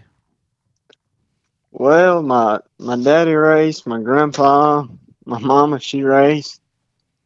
I don't know, it run through the family, and uh, back in 2013, I started running go karts, and we'd run around here, and then uh, I mean, we had we run around here, raced, and I won. See, won like 30 races, close to 30 from 25 to 30 races running go karts and then then one day my pop my poppy had a race car sitting out back and he gave it to me which is a was a good race car and uh that's where my 602 started out from there in 2018 and just went from there There you go. What kind what kind of uh kind of go karts do you ride? uh I run junior champ running phantom racing chassis There we go. Finally, I finally get to talk to somebody else on here. Everybody I've talked to, nobody ran a Phantom racing chassis. I ran Phantom for from '98 to God knows when. Been a long time. but nobody ran Phantom. I don't know what the deal was. Uh, all our Phantom guys was w- don't get on here. So, No, uh, it's I good. run it's- shadows. So yeah, Sterling was a shadow guy. I run so- champ buggies though. So hey, I, we, we was right here together. A few years difference Oh, probably, yeah. but we was right here together. Yeah. Yeah. How old are you? uh turn I'm 15 Wow, man, dude, you, I, man, I wish I, I wish I could say I was 15 and doing what you're doing now, boy. You, you was uh definitely uh definitely privileged to be where you at right now, man. You're doing very well at it. yeah thank you I appreciate it Well, good deal. That's uh, it's awesome to hear. Well, going into uh, into this year a little bit, man. Uh, well, even back father, but this we'll talk about this year, I guess. Uh, man, you've had some success this year. Let, let's. I, I know uh that Earl Ramey Racing Engine's been treating you right there, and and obviously a lot of other things to go with it. But uh, you've had a good year. Yeah, we we started off a little slow trying different things, but uh kind of went back to what we know and what we used to run and it lit it back up, I guess. That's all you can ask for. Sometimes you sometimes you gotta uh you know, just try to try to go back to the old trusty setup sometime and uh and they'll work out for you a whole lot sometimes and uh but Yeah. we, we know you've been running up there at uh you've been running three eleven mostly? Yeah, that's where we run most of this this year, but uh we run one race at Elkin. How'd That's it. How'd that work out for you over at Elkin? Uh, it was actually my first first super late model race. We run and uh, I qualified 13th after breaking a drive shaft in practice, and then finished eighth. So it went. It was pretty good for my first time. That ain't bad. racetrack was a little rough, and I don't know. I thought I did pretty good. That ain't bad at all. That ain't bad at all. That's a pretty good night. If that if if if eighth is a bad night, then you you doing pretty good. So uh, we know you got a couple win or a few wins over there at uh, three eleven this year. Man, uh, let's just go back to this past weekend. Tell us about your race over there. Well, we, we started off pretty good. The racetrack was good and hooked up pretty good. We uh we sec we we was second fastest in practice, and then qualified on pole in the race. Made a few made a few changes, not many though, and we pulled it off. I mean, There you go. it was it was pretty. I mean, I had to drive it pretty good because it, it started slicking up a little bit at the end. But I mean, I had fun doing it, so it was. I liked it. it's it's always fun when you're running out front, ain't it? Oh yeah, always. oh yeah, I bet so. Well, uh, tell us a little bit about how you uh you got hooked up with our buddy uh, Earl Ramey with Earl Ramey Racing Engines. How how'd you hook up with him? Well, it was my first time, my first race I ever won in the 602 back in 2018. He was down there, and he was down there with some of his buddies, and he talked to uh, this boy helps us on a race car, and talked to my daddy, and said, you know, if you ever needed a motor fixed, we'll, you know, we'll help you out fix it. Going through whatever, and so last, not last year, in 2019 we got us a 604 motor. And we, we sent it we sent it well earl, earl was the one that built it in 2019 but we, we didn't ever run race it until last year that's whenever we started running 604s and we got earl to do our 602 motor and it was good and i don't know he built some real good real good motors I'm telling you, he really does. Tell us the uh, what what you feel difference wise. Cause I know you said you ran some 602 stuff, then moving up to the 604. How how how different has that been? Oh, it's it's more. I mean, it's it's it. You can tell it's you have to drive it. I mean, you can you drive it about the same, but you just it's it's real tight competition. Everybody's real close, and you got good competition wherever you go. Oh yeah, I bet so. I bet so. That's always been a cool class to me. Uh, well, either one of the crate classes have always been awesome to me, just because it's real tight competition. But 604 especially, those are those seem seem fun and seem to have a little bit more speed, so they uh you know turn around there a little bit faster, and so they're they're real fun to watch. And uh, we know you're we, we we know our buddies over there also at uh Profab Headers. They got sit on your car there, and uh that probably probably helping that motor scream a little bit. Oh yeah, Andrew and them they built some real good headers, and they if I if he was gonna buy a set of crate headers or any headers, I'd get sure get Profabs. Well, that's always been uh, well. I, I've noticed that over the last you know year or so that we've hooked up with Earl and and, and Andrew over there. Um, they do a lot of testing. You know, Profab does a lot of testing with Earl Ramey. So, uh, so, so why not just go straight for the best? That's and, and Oh, that is yeah. what you've done. Yeah, So, uh, we know you're driving a uh uh, an Icon, right? yeah, that's it. That's it. Very right. What, what you think about the car? Obviously, you Uh, like it pretty good. I think. Oh yeah, I like I like uh, I like them good. Uh, Barry and Lance and them they're always nice to me and nice to us, and I mean they they I like them all good, as far as the family and everything. But they built some real good race cars, and they help us out too. That's good, Neil. I, they, uh, I've, I've I've known some guys driving them, and they seem like good people, and, and it's good stuff. Good stuff. They're they're coming back. It, it was a uh, Barry Wright was kind of over the mid 2000 teens. Seemed seemed a little down there for a little while, but uh, here over the last couple years, that they've really come back on the scene, and that's that's been a real good car out there, and a lot of uh stiff competition driving them Barry Wright chassis. So uh, Oh yeah, so it's it's good to see some more out on the track now. Well, good deal, man. Well, uh, who all uh on your car you want to thank, and uh, who all helps you out? Uh, first of all, I'd like to thank God, uh, my family, my daddy, my mama, my sister, uh, my papa, Papa Gary, Gary Mabe, my papa Bob, my granny, Brenda, uh, Grandma and Tom, and my crew. Couldn't do it. Couldn't do it without them. Couldn't have my daddy, uh, Chuck, Brandon, Dwayne, Timmy, Scott, and Tracy and Justin.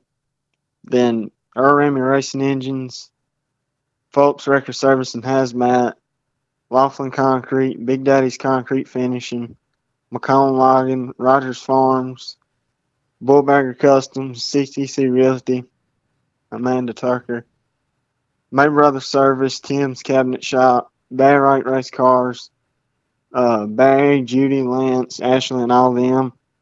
Uh, Wilson's Automotive, Terry Flincham, Butler Built with Chris Fer- Chris Ferguson. He helps. He helped you.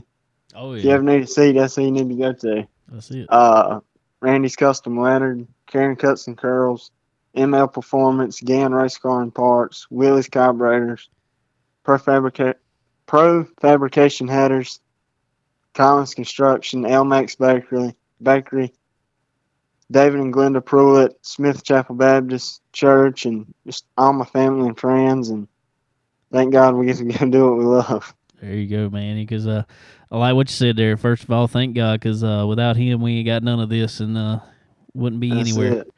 So uh, that's that's awesome, man. And I hope you always. I I know you will. I always remember that. But uh, I, I just want. I got one question, real quick. Did What's you that? did did you write all that down?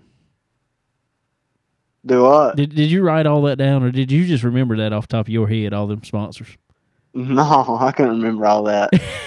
I never wrote down. I don't blame you because I couldn't remember it either. God will tell you what, that's a list of them there, and that is awesome to see so many people helping a young racer come up through the through the ranks there, and you see what that help does is put them up front every week and uh winning. That's uh that's that's that's the cool part about it. I ain't gonna say that's what it's all about because it's all about going out there having a good time, especially when you're doing it with your family. And I feel like you're doing it right, buddy. Yeah, thank you. Well, good deal, man. Well, this has been fun, and uh, hopefully we'll have you on again soon here talking about some more wins. What's uh what's coming up next for you? Uh, I think we're gonna go back to 311 this weekend. Then we might uh go run a super maybe at Lavonia and Senoia, but it's still we mind. I don't know yet. I I seen you got uh got in super a couple times this year, or i- has it been a couple times? Yeah, we've run we run it twice and practiced a few times. How, what you think about it? I like it for sure. I bet so. It's it's, re- it's real fun. I bet that's a. It, it- can you can you tell a big old difference going from the six oh four to the super? Oh yeah, you gotta you gotta be on you gotta be on top of it in six oh fours, but whenever it's super, you gotta really be on be on top of it for sure. For sure, man. Well, good deal. Well, we uh, wish you the best of luck, and like I said, hopefully we'll have you back on here soon, talking about some more wins. And uh, but we appreciate your time, and uh, we'll be talking with you soon, buddy. All right, thank y'all. God bless you. Thank you. You too, buddy. There was your driver number two fifteen, old J Mac Jameson McBride in the Barry Wright icon. Another uh, Earl Ramey racing engine driver. Yes, sir. Up and coming driver. 15 years old, man. I thought he was older. He's not. He's, it makmakes me sad now. It does. It makes me Makes me really sad. sad. But Makes I'm me sad, and I feel old now. well, I've already felt old, but he really, it really makes me sad. I was still running. Uh, I was still running champ buggies. Running my mouth. That's why I was running. Hey, Fifteen. Great. Hey. But it's something he got his head on right there, man, and uh, got some good people around him, and definitely some good race motors there in them cars, and uh, look forward to seeing what he can do uh, in the future. For sure. And uh all those interviews there with uh Jeremy Steele and J Mac there, we want to thank our buddy uh Earl Ramey for sure for uh um, for for being our uh, second PR person. Our first one, I guess, is Randy Keene. So Yeah, they definitely look out for us for sure, and they uh, don't know, they don't know that they're they're they're Chickamauga Alley's PR, but you know Yeah, it, it, it's a thing. it's a thing. It's a thing. thing. Yeah, we do appreciate it for sure. We'll lean on them guys uh, a lot, and uh, they help us out Um, so uh, I guess next week uh, the PR guys showcased will be Mr. Randy King. So we'll see what happens there. That's but, right. We have some uh, looking to have some SRI drivers on next week. Yep, so that'd be really Sounding cool like. for sure. So that was cool. Well, that's all the interviews we got for this week. Everybody, just You gotta listen to us the rest of the time. I Yeah. hope y'all don't. No, They'll turn it off now. Yeah, it's done now. Turn it off.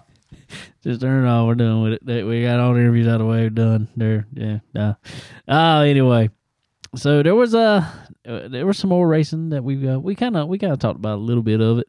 Um, with Joey Coulter there at the first. Um, well, well, let's start. Uh, let's start. I guess we'll start with Friday night because uh, Truck Series NASCAR in general back at Nashville Super Speedway. Um, I still don't think I'm a fan. I don't. Well, I'm gonna back it up a second. If you're gonna call it a super speedway, I like it, but it's not a It's super not a speedway. super speedway. It's pretty much the same size as Darlington. Pretty Mhm. much the same size. And if every super speedway was that much off throttle time, I would love it. I love super speedways. More of them. But yeah, I, it's the whole aero deal was kind of made it sucky. yeah, It did, but I like the all throttle time. It really showcases driver talent, I think, more than just. I mean, go to Charlotte now. What do you do? Flat foot flat foot pretty much. the Yeah, whole time. I agree. So I like that. I'm not disagreeing with that. I'm not disagreeing with that at all. I'm just, I guess this is one thing, and, and surprisingly, me and Dale Earnhardt Jr. don't agree about a lot. I don't always agree with him on. I, I, I like him. Don't get me wrong. I just some of his views on things I don't always agree with. But this is one view that I do agree with. Is I think they it was. I'm glad to see them back in Nashville. I just think they went to the wrong track.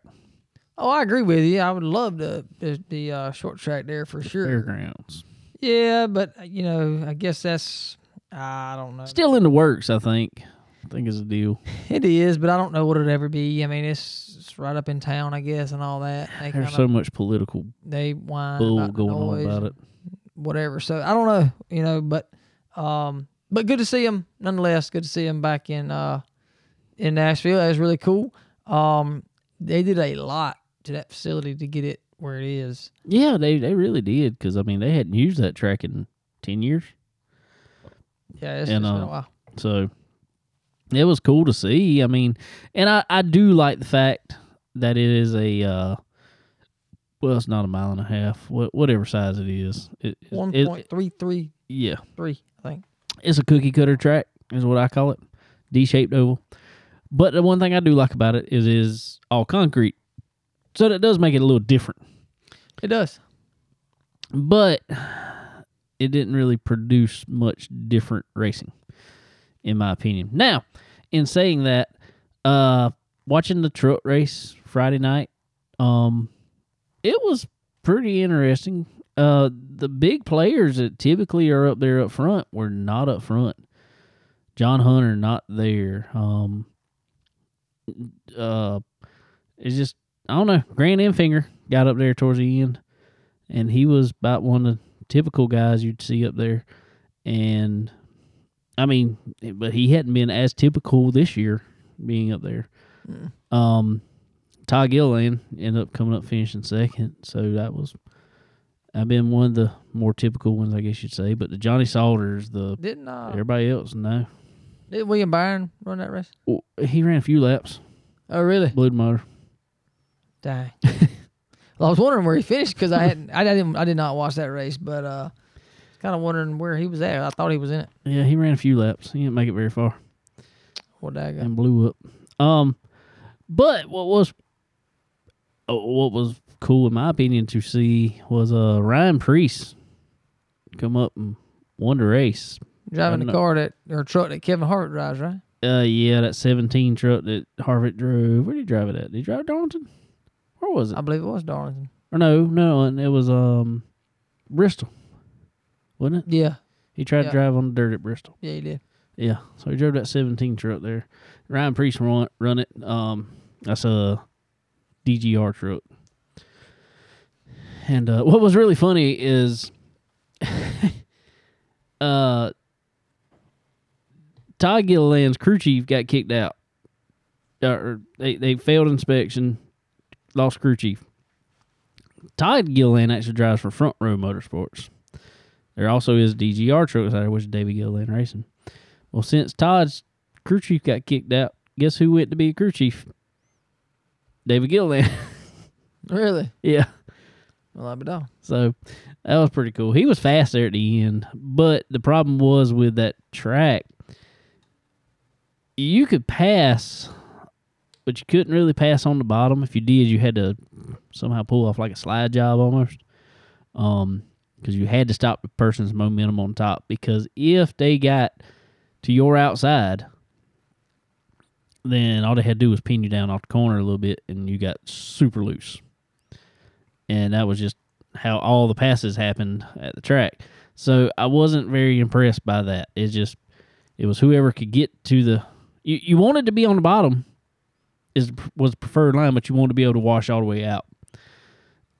If somebody got to your outside, they killed your momentum off the corner and like I said, got you loose and Right. it just to be, you know, not a mile and a half track, it's almost a mile and a half, but not a mile and a half. Way too much aero dependency, even in the trucks. Yeah, I mean, I, noticed that in the Cup race big time. I mean, we saw a lot of guys get loose in that race, and he never touched them. Um, I don't know. It's hard to say. I mean, you can't see air. Okay, you cannot. Of course, we can't. I guess Dale Earnhardt could, but What they saying? but but but we could we can't. Um, but it's it is it's it's very it's very strange. It's hard to understand that, and it's hard for somebody watching on TV to understand that. I guess, but um, but yeah, it does it does kind of hurt the racing for sure when when you know that's plays the turning point part of the race is is, is just aero. It's, it's all that. Um, whoever gets out front is kind of the kind of just sets the pace and they're gone kind of deal. And um, restarts is pretty much the whole race. So uh, yeah, that's that's kind of a bad thing. But um, I like the off the the off throttle time there. Um, any track I think you can run off throttle at makes a big difference. Uh, makes for a better race. Um, but it, I guess it was, I guess it was too big of a track and not enough off throttle time. I guess I don't know, but it didn't. Uh, it didn't play an effect enough. No, no, not not not for my liking. Uh, moving on to the Xfinity Series ra- race, though, I will say um, there was a lot of wrecks in it for some reason. Um, but which I think their cars are just looser to begin with. That's what they have seemed like all year, especially like at Darlington when we saw them. They were just super loose. So I think that's kind of the deal going on. Um, Justin Allgaier and uh and Kyle Busch actually put on a pretty good race there for a while, back and forth on some restarts, and it was Kyle Busch didn't just run away with it. We'll put it that way. So I was, it, I mean, he got his hundredth win, looked good doing it, but it wasn't just a, it wasn't necessarily in Kyle Busch dominating fashion. He had to race for it hard. Well, man, I tell you what, dude, I Justin's good. I, I like Justin a lot. Um, it always seems like Justin comes up just a touch short, always for whatever reason. I don't know why that is, but uh, but yeah, he was strong. That was really good to see that, and um, and like you said, and like we said earlier, uh, good to see Kyle get his hundredth win in the Xfinity Series. That's a pretty major deal. Uh, I don't know if we'll see anybody else do that. No, I don't think so. Not na- not now. Not with the unless they just were crazy dominant in the in the uh Xfinity scene and decided not to move up to Cup, but I don't see that happening nowadays. No.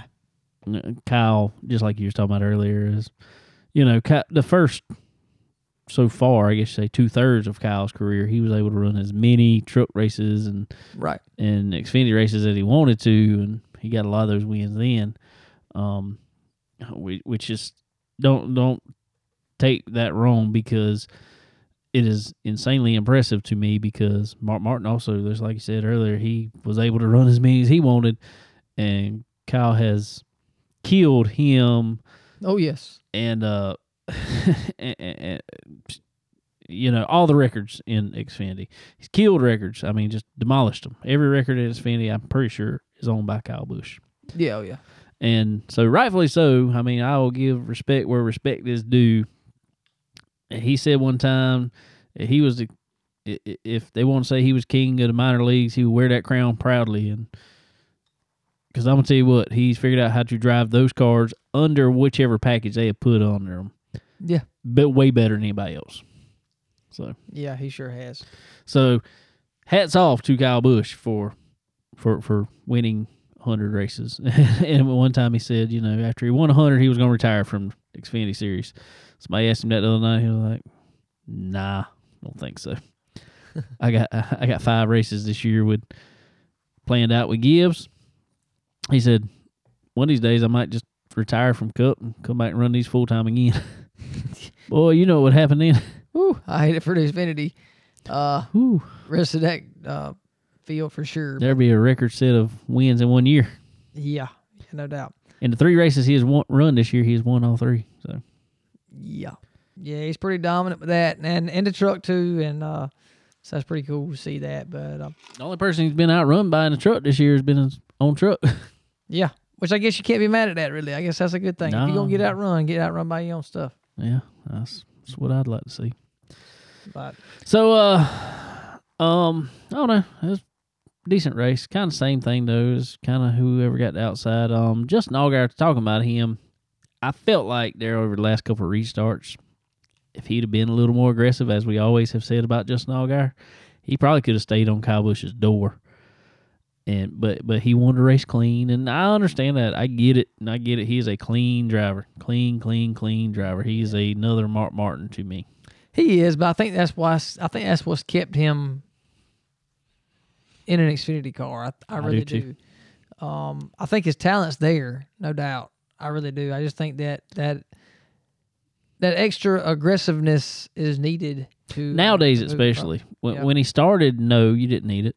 Um, you could pass cars in. right. Now you can't pass nobody, and everybody's way of passing, unfortunately, is you got to do something pretty aggressive to pass them, whether that be move them or pin them down or something like that. And he don't want to race like that. He wants to pass them clean, and I understand that. I I get it. I get it. That's how I want to be too. But it's not going to work anymore. No, it's not. It really isn't. And you know, we've seen that throughout this whole package deal that they're running now, and um, there's so many chances taken on restarts that you see um, that you got to do. You've got to get that track position off the restart. Yeah, for sure. and that's kind of hurting him a lot. But um, he did that at Darlington with his yeah, teammate. yeah. So, He- With his teammate, he jumped up there and took it from him. I was like, all right. so uh, I don't know. I, I guess he's okay with teammates, but he ain't okay doing it with other people. I don't know. It's kind of backwards in my opinion. But Yeah. Well, speaking Um, of his teammate though, uh, Josh Berry last race in in the junior motorsports car uh, we know of this year, um, fifth place finish. yeah, that's awesome, man. I tell you what, dude, he's. I really think they got him something lined up, um, because they kind of quit. Because you know, earlier on we saw a lot of that stuff. With, you know, Kelly and all them just keep on pushing. You know, sponsorship for Josh, sponsorship for Josh. You ain't seen that lately. Nah. So I Seems like think somebody must have jumped on. somebody's you know something's lined up Well- not noticed yet Well, this is what I think. This is I'm just I have no knowledge, just speculation. We seen GMS is going to be moving or opening a cup team. I know they said moving into the Cup Series. I don't know if that means they're doing away with Truck Series team. I doubt. Um, they have ex- they got Xfinity cars too, or they not running Xfinity anymore. i honestly cannot remember I don't think they do. Anyway, um, they are moving because obviously uh, there's a lot of news to talk about. Actually, bunch of teams, you know, bunch of stuff moving up to Xfinity. I mean, up to Cup because of the new car. Um, the business model is going to be a lot better. Obviously, all right. GMS moving up there. We obviously know GMS is closely affiliated with Hendrick. I feel like I don't know why. I'm just saying. I, I, I feel like maybe Bass Pro Shop, Johnny Morris and them might move up with with um Noah maybe over to GMS. I don't know, man. I, maybe so. I know what you said about it. I, I, you don't think he's ready, and I don't either. I don't necessarily either. But why not? He's going to be kind of on the same playing field as everybody else. Everybody going to be on the same playing field next year. New car, brand new car, Oh yeah, no doubt. brand I new just- motor, brand new everything. I don't. I don't think it's anything to do with talent. I don't think it's anything to do with uh, equipment. I just think it's everything to do with Maturity. maturity. I do too. I agree with you. and I don't think he's ready for that from that perspective. Um, I like Noah, I really do. I, I, I, I do, but I just, I don't know. I don't, I don't think he's got that mindset yet to to be able to go run that. Dude, it takes. I'd hate to know. I'd love to ask a Kyle Larson or a Chase Elliott what it takes mindset wise to keep your head in the game throughout that race. I don't know, man. It's it's major. I mean, I think that's what's hurting Kyle Busch in the Cup Series right now. Mhm. His mindset is is his maturity level in the car at certain times. You know, he lets certain things get the best of him throughout the race. He's emotional. and I mean, and there's nothing wrong with that, but you got to be able to channel that. Hone it in a little. You you got to. I mean, that's dude. It is so. That's a long race. Five. Four, well, yesterday was 400 miles, but I mean, you got a lot of four, 500 mile races. That's a long It race. is, but I mean, when you're trying your best to, when you're trying to to make a half a tenth better a lap, it don't take much at all to change your mindset to lose two tenths a lap. I mm-hmm. mean, I'm just, it- it's just, it's so much, and it's so much of a focus to hit your marks every lap and back that corner up just a little bit more every lap for, for to, to consider for tire wear or to consider for aero situations or you know there's so much stuff to think about that you know I don't know that he's ready for that. I don't know that he is either, but I, I don't think that's part of the equation anymore. It may not be. I, I feel like it's just is the money there? Yeah. All right. Well, you can uh, drive the car. Yeah, and maybe so. You know, I don't know. I, I if he does, I, I wish him the best, and I'd like to see him do well for sure. But uh, you know, regardless what happens with Noah, um, I feel sure Josh will be driving full time in a junior motorsports car. now. Well, well, yeah. That- that's what I was getting at is just I think there's going to be somebody. It could be Allgaier moving back to the Cup Series. It could happen. It could. It could happen. Uh, there's some, you know, there might GMS may want somebody with some experience, and he's got plenty of experience to go in the car and you know, what do we need to do for 500 miles for this car? And even though it's a new car, there's still certain things that's, you know, you Right. used to running 250, 300 miles, and so you need somebody with some experience and know how there. So I could see something like that. I just, I just, I don't know. I feel, I feel like the GMS, the Junior Motorsports GMS Hendrick affiliation is going to have a role to play Well, there's there's in Josh getting back in. Oh yeah, Full time. Sure, no doubt. But the the other thing of the equation is, and I don't like it, but the other thing is is the charter deal.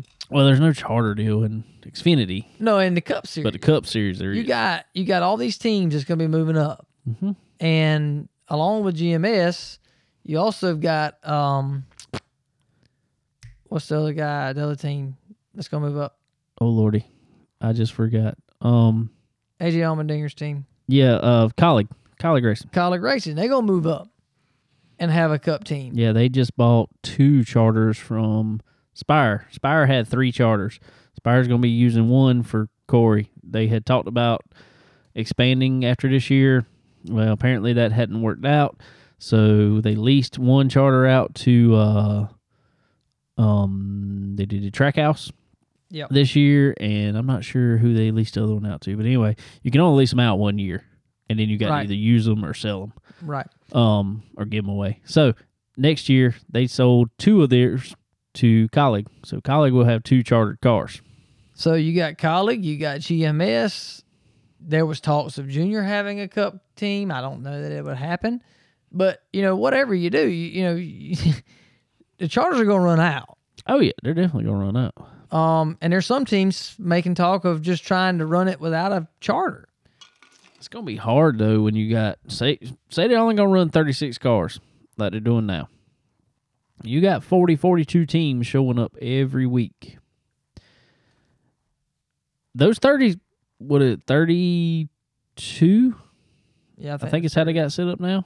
Thirty two cars, charter cars, are going to make it thirty or thirty two, whatever it is. So you're going to have say ten cars fighting over four spots. Well, I w- this is my thought about it. All right, you know they're making the Cup Series more affordable to run, more affordable to operate, more affordable to own a Cup car. It's going to be cheaper than the Xfinity Series. Right. so in doing that, m- my thought, the only reason of doing that is to open up and make the Cup Series more wanted. Okay. So in doing that, with a charter system, you're limiting who can essentially guarantee a starting spot. All right. I'm taking Eldora last weekend. Mm-hmm. 73 or whatever, 72 cars show up. Mm-hmm.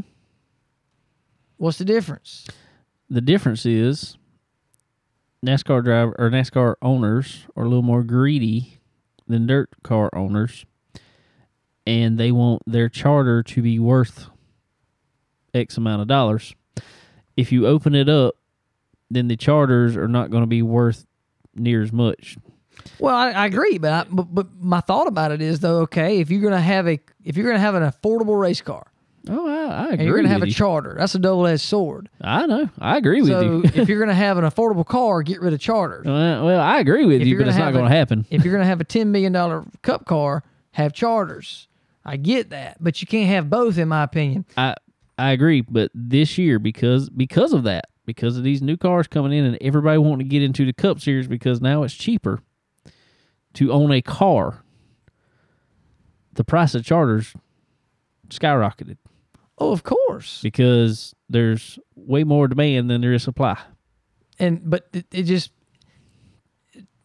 they're cutting their own throat. I agree because eventually people are going to give up on it. I mean, if you've got 32 charters and they start in 36 cars, okay. Mm, say there's 10 other cup teams. Say there's say there's 42 cup teams. Mhm.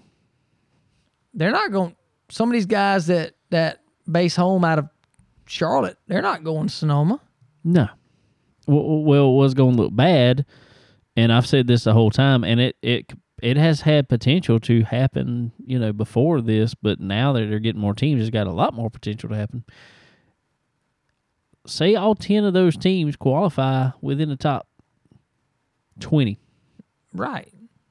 You're sending guys home. You're sending, say, six guys home that qualified way better than lower ones, but they had a charter. I know, I get it. I I, I 100% agree with you, but I don't think the cup owners are going to give give that up because now they have something that is worth Well, a lot of money. well, well, the reason NASCAR is not going to get rid of the charter, in my opinion, is because that's guaranteed their sponsorship, whether it's on a race car or whether Exactly. it's whatever, is guaranteed sponsorship in the in the on the big broadcast. in the uh on the I lost my train of thought. The uh the series Yeah. is guaranteed sponsorship within the series to be seen on TV. Exactly. That's the Exactly. only reason because they had such a problem selling sponsorship that they had to do something to guarantee viewership Yeah. in return. And you know, it's it's sad that they've had to do that, but I I honestly think though, I mean, do you think about it? If you make something more affordable, you don't have to charge as much. If you take okay, I'm just using a number and it's not it, it's not right, but a cup car costs you ten million dollars this year. Next year it costs you two million dollars. You don't need as much sponsorship money. No. But they you think they're going to lower their expectation on that any? Well, they're gonna just move it to something else, like we've talked about it before. Oh yeah. I mean, you know, okay, I don't have to spend this much money here, so I can spend it on ten more engineers or Oh, yes. whatever. Um, that's what the big teams will do. But the mom and pop teams, whatever, um, mm, why shouldn't they have a a good piece of equipment going to the racetrack I agree. that can run pretty much equally as anybody else. and it should. Uh, the way this car is going to be set up, yes, the cream will rise to the top. Good teams are going to be good teams. Well, the they? engineers are going to pull every. They're going. They're going to squeeze every bit of sweat out of it they can. exactly, exactly. Um, and that's But- going to happen. But there's a lot more potential, especially starting out. Well, I, you know, the the top ten is going to be the top ten. That's not Right. going to change. But from 11th to 22nd, whatever, whatever that that next top 10, 11, 12, I think you're going to see a lot more. Uh, it's, it's going to be a lot more competitive through that that area there. But you know, we'll see what happens. I don't know, but regardless, there's a lot of stuff that's going to be changing with that. Um, Well, let's uh, we we spend a lot of time on it, and I could spend all day on it. yeah. But uh, speaking of a car, real fast, that's very similar. Uh, SRX series ran Saturday. Saturday night at Knoxville. Oh, uh, one of our guests that's been on here before, Scott Bloomquist, was in the field. Was an invite for a single race at, at Knoxville there. Um, Hailie Deegan was in the field. Um, everybody knew Tony Stewart was probably going to be good come dirt tracks. Oh yeah, for sure. Um, nobody expected Michael Waltrip to all of a sudden be good come dirt tracks. I'm gonna tell you what, he was good at Stafford, man. He was. He got out. You, you, we I think he got off the corner a little too low there, and Scooby Doo there. But anyway, um, man, I'm gonna tell you, he's uh he's kind of surprised me a lot. Uh, the first two races of that series. He he's he looked strong. He was he was fast. He was up on the wheel. I put it this way. I don't know if y- y'all heard it or not, but it was so he was so fast that he was trying his hardest to pass Tony Stewart. And Tony told him over the radio, he said, if Michael Waltrip passes me and beats me at a dirt track, I'm going to have to go to therapy. yeah, Because It- I think I think it surprised Tony just as much, if not more, than it did us. But uh, oh yeah, yeah, that's that's uh that's pretty cool. And um, I was kind of wondering what those cars would do on dirt and how they. I know they I know they tested them some at Cherokee for sure. I know and a couple of places, but um, that reminded me of the Cup cars on dirt. well, regardless what you do, it's an asphalt car on dirt. Yeah. I mean, and it's and and you know we we've seen we've seen Scott Bloomquist run a truck at Eldora. It's an asphalt car on dirt, yeah. and you cannot drive a asphalt car on dirt like you do a dirt car. He tried to. Scott tried to. He did it, and he made it look good through the heat race. He won his heat race or won the second heat race. Their heat race is kind of weird. Um, they have two heat races, but everybody's in the field is in there. They completely invert the field for the second heat race, Okay. and then Scott finished. Well, he started at the back of the first one. And he just finished there, so I think he was just like, "All right, I'll just take the invert and then get up front Right. instead of killing myself on this one," um, which was smart.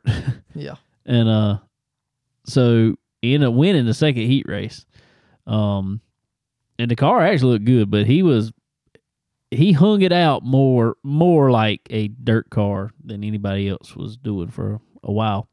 Uh the problem with that was is car was fast if you did that. Car was would roll it would turn it would look good. Tire would last about you know 20 laps. And it was slick. Yeah. slick, slick. And when it got slick, Scott spun out a couple Yeah. times. There ain't no grip back there in that right rear for sure. But uh, Especially as that track got slick. The track got slick, and the tire was getting slick all at the same time. Oh, it got bad. yeah, it's a perfect storm for sure. But uh, yeah, I I didn't really expect much out of Scott in that. After seeing him in the truck, I didn't really. Yeah, I kind of figured it to be the same. Yeah. Um, but you know, it, it, it did react a little better, I think, with him in that than it did the If it had been a shorter race, yeah, it'd have been he he'd have been all up on him because he was still there for a while in the in the main. Uh, about halfway through the race, it just kind of fell off for him. Um, who I did expect a lot out of, and who showed a lot, uh, because she had been in some heavier stock cars on dirt before. Hailie Deegan, she's won. Um, uh, what was the ARCA race? yeah, I believe so. at Las Vegas, I think it was. Um, the, the dirt track at Las Vegas.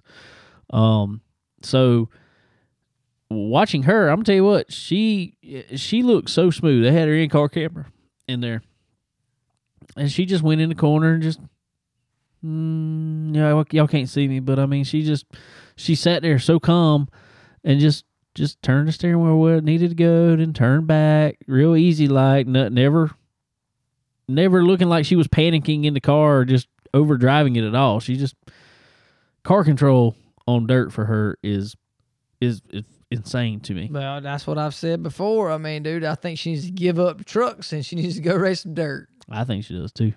I think she'd be really fast. Or I tell you what, I think she should do. In in all honesty, and I wish she would have done it. And she she got in a little bit, but not enough. I really think she should have. I think she got in some street stocks or something like that on dirt before. Um, I really think before she got into truck series and stuff like that, I really think she should have took some time running, even if it had been just six hundred four late model or something like that. I think she really could learn some car control, throttle control, all that because she's good on dirt. She really is. She is good. Yeah. She she she seems to have that from riding the from doing the side by side deal and you know running you- trucks run- and all that. Them, uh, exactly. Uh, and so I wish she would. I wish she would have done that, and then and then if she wanted to transfer over to NASCAR, fine. But she would have had a lot better understanding of a heavy heavier car. right. Yeah. You know, I feel like, but Yeah. but she looked good in it. She come up, finished second, took second on the last lap there. Um, she she was battling Tony there for a while. It was outside. If you started outside, it was tough. You had to get to the bottom, especially halfway through that race. Just like it, it turned out honestly, just like Bristol did with the Cup cars there. right. Over about halfway of the race, about fifty laps in, or no, it was fifty laps. Twenty five laps in, you just better got to the bottom Right. because it was slick. Yeah. Well, hey, they learning, man. Maybe, maybe I doubt it, but maybe Eldora will be be a, be a little different. Uh, it's gonna be a fast racetrack for them cars. Um, Yeah, I think they might be able to because corners are so much more sweeping at Eldora and there's so much more banking. I'm hoping they can kind of set it up on the top and well, we saw we, we see how the around there. trucks have done there, and the trucks Right. have done well on the top there. So, uh, so maybe it will make for a pretty good show there. We'll see. But, uh, but yeah, hats off to them guys for making that stuff happen, and um, and Hailie for doing well she did, and and Tony for getting the win. yep, I think he's Yep. leading the points for sure now. yeah. Speaking of points, real fast, um, I want to know something. We've we've touched on this. I really want to know something. Kyle Larson has the exact same amount of top fives. He's got one more top ten than Denny Hamlin. How is Denny Hamlin still in the points lead by was it nine or ten points? Yeah. How? Kyle, Kyle's got four wins. Denny's got none. Zero. Yeah. Not real sure about that. I guess he's. I mean, I know Kyle's had a couple bad. I think he blew a motor at Talladega or something. He's had a couple bad finishes, but.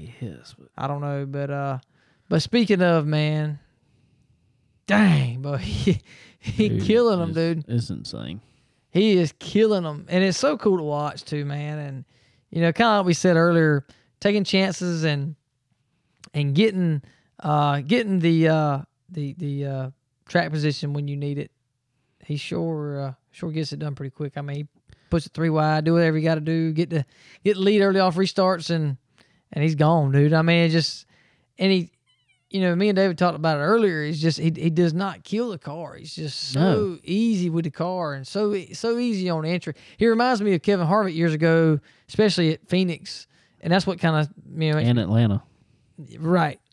Especially especially with entry. It's just unbelievable how much time he gains on exit off of entry. And I know that sounds weird, but you watch these guys, I mean, they close on him so hard and they just and it looks like horsepower difference to me. And a lot of people think that on the on you know, we see him off, you know, coming off and on the back straightaway, he's pulling them four or five car lengths. Mm-hmm. And a lot of people just, you know, say that's motor. Well, I think a lot of that's ex- our entry of how how how good he is on entry and how well he sets up his uh his apex and and, and center off is is insane. Yeah. The time he makes up. I really think uh, this goes back, and I'm not trying to harp on it, but I really do think that comes from the dirt world. That comes from getting a, especially a sprint car. That comes from, I, I know the corners are a lot wider, a lot bigger, a lot whatever, but the principle is still similar. You get the car turned early, slowed down and turned early, you can drive off a whole lot faster. I don't care what kind of car you're in. That's always the way it is. Oh yeah, no doubt. So Well, I you know I kind of look at it and and and I was talking with somebody at work actually today about this, and I kind of look at it as you go to a batting cage and you spend two weeks hitting a hundred mile an hour fastball, and then you go into the next week and you try to hit a fifty mile an hour fastball. Once you set your mind to hitting a fifty mile an hour or a fifty mile an hour ball, not a fastball, but you're gonna cream it every time. Well, I kind of look at that as Kyle, his hand-eye coordination, his thoughts, his everything in a dirt in a sprint car or even a dirt late model, whatever, so much more fast pace. oh yeah. Same concept, but when he gets to Nashville, I mean, dude, it's just so slow motion for him. I think he can just he can just think everything through so well, and you know, he does a good job at that. But uh, just makes it that much more impressive to me. Turn around going from Texas, winning the million there, then turn around going back and jumping in a sprint car and Win. winning the first night out. winning two of the three races, I think, Yeah, and uh, then yeah, go, third I think.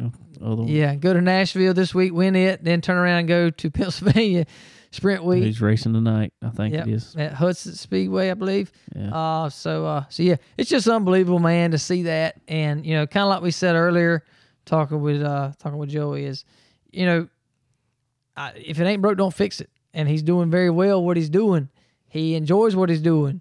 Um, he's keeping his game up by doing what he's doing. So uh, man, I sure wouldn't change nothing, man. I'd be I'd be scared to change a thing right now.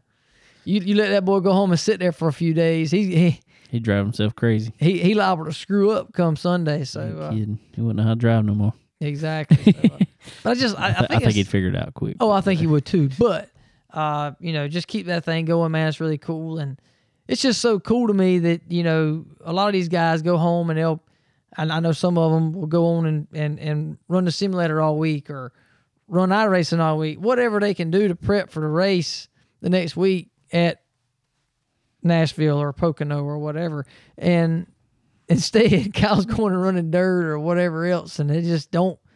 It doesn't matter. It's like he does. He he don't overthink the situation, no, no, no. and like we said the other day, he's so calm and he does not get anxious about anything. That I I guess that that plays a big part in it because I mean, you know, you, you- can key yourself overthinking things. We we all know that, and um and having a good mindset and a good calm calmness about you is uh is a, is is a big part of anything you do. For sure, for sure, and that's. I told my daddy that actually yesterday when we was watching the race. He got out the car um, after winning. I was like, "Look at him. He just act like just whatever. It's No, great. don't even. I mean, he smiled a little bit, but you know.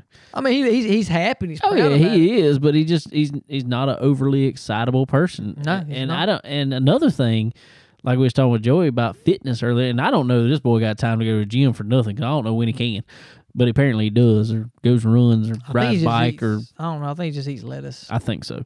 But um, I don't know what he does. it's it's crazy. he might be a bucko five, maybe. maybe, maybe, but he's he can get out of any car. I don't care if it's three hundred degrees outside. He can get out of any car and just look cool as a cucumber, just like uh, okay, Yep, that's good. that's Shaded. good. It's crazy. I don't know. It's uh like- we say, he's a freaking nature man, and it's, it's really cool. It's, it's awesome to be able to see that kind of talent in our era. Um, see how well he's doing because uh because man, I'm gonna tell you what I know that that y- it's it's hard to compare talent from one era to the next. I mean, you can't say uh you can't say Dale Earnhardt was better than Richard Petty. You can't say No, you, You can't, can't say Jimmie. Johnson was right. this, you can't say, and you now you can't. I can't say that Kyle Larson is better than Jimmie Johnson. Some people try to tell you he is, Well, but I can't say that he is.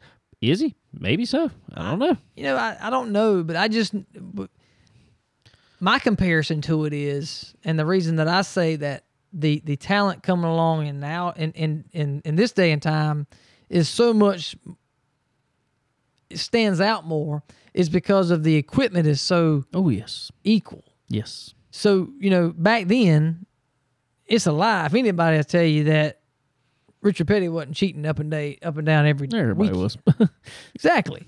Um, they had much more money. They could do things different. Well, now there wasn't a whole lot of rules either. Exactly. Well, now it's, I mean, it is so exact to every point that it takes that extra edge, I think. And I mean, I think it comes from the seat. I mean, that's pretty much the to. only difference. It's got to, and a, and a, uh, the seat, and and there still is little, little, little, little, little stuff that a crew chief can make a difference on, and and they are exploiting every bit of it Yes, right sir. now. I believe. Oh, yeah, definitely. One thing that I will say that they may be better on than a lot of others in that field, them headers on that number five, boy. He got some headers on there now, and I, I know who I, I I know the people to build them headers. There you go.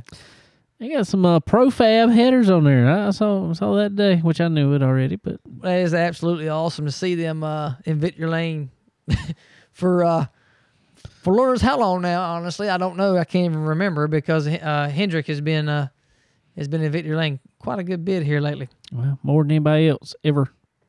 Yeah, yeah, no doubt. So uh, hats off to Andrew and them guys for uh, for getting that uh, getting that together and, and, and getting that relationship with them. That's pretty cool. they put a post out about like Earl does every week, posting all their winners, and a lot of times Earls and Profabs overlap a lot of a lot of cases. Oh yeah, Um, but they had they make a collage. no lie, this collage today probably had 20, 25 drivers on it. I'm like, it rained everywhere the weekend. Where were these people racing at? I don't understand, man. It's crazy. How you have that many people to win? There wasn't five tracks running across country. No, I don't know. They just, it's insane. It's it's winners. it is truly insane. It really is. But you know, you know, we are proud to be a part of uh and being being being buddies and and and uh having good relationship with these guys, Profab and and um Earl Ramey and SRI. Man, everywhere you look, they're they're in Victory Lane week in and week out. So that is really cool. But um, Yeah, it is. But- Somebody else running profab headers that I know of. I didn't even know this for a long time. I didn't even know he was running profab headers. Know, I saw a winners thing from profab, and I was like, "Oh, he's running profab." Our buddy Derek Griffith. yes, sir. He uh he gave him a third place last night at his home track up there in Hudson, New Hampshire. Man, he was he, his back was against the wall though, man. I'm gonna tell you what. Holy, dude, I'm gonna tell you, he uh, the only place I've ever seen him draw good is at uh, is in Florida at Speed Weeks. Yeah. it's the only place he ever draws good. Other than that, he gonna draw in the back of a heat race. No doubt. But uh, I unfortunately, being it was Father's Day, um, I was down at the lake hanging out with my dad, um, eating some. let me tell you this quick, real quick. We left church yesterday, right? Went to go eat with Kayla's parents, her dad, for uh, for Father's Day. My mother-in-law cooked meatloaf. Had meatloaf, Sweet. um, mashed potatoes and gravy Meatloaf. green beans. Ma, more meatloaf. Now. uh, mashed potatoes and gravy and some biscuits. All right, we leave there and we're going to eat supper with my parents. Get there. What does my mom have to cook? Me love. Meatloaf, mashed potatoes and gravy, green beans, biscuits. But she did have macaroni and cheese also. Really? Dead serious. All right, so which one was best? No feelings hurt here. Just which one was best? Yeah. I got to go with my mom's because she had macaroni and cheese with it. Ah, there you go. All right, we'll give it to her. Which one was the most moist meatloaf? Me and Kayla actually talked about this yesterday. Because I, I'm, I'm it. kind of a thing with. I love meatloaf, but if it's dry, I don't like Me- I'm the same way. And actually, my mom's was the moisture of the the two. moist. The moist. The the. the most That's moist. too many. It's too many moisture, bows. the- the the mostest. The moistest. Whatever. I give up.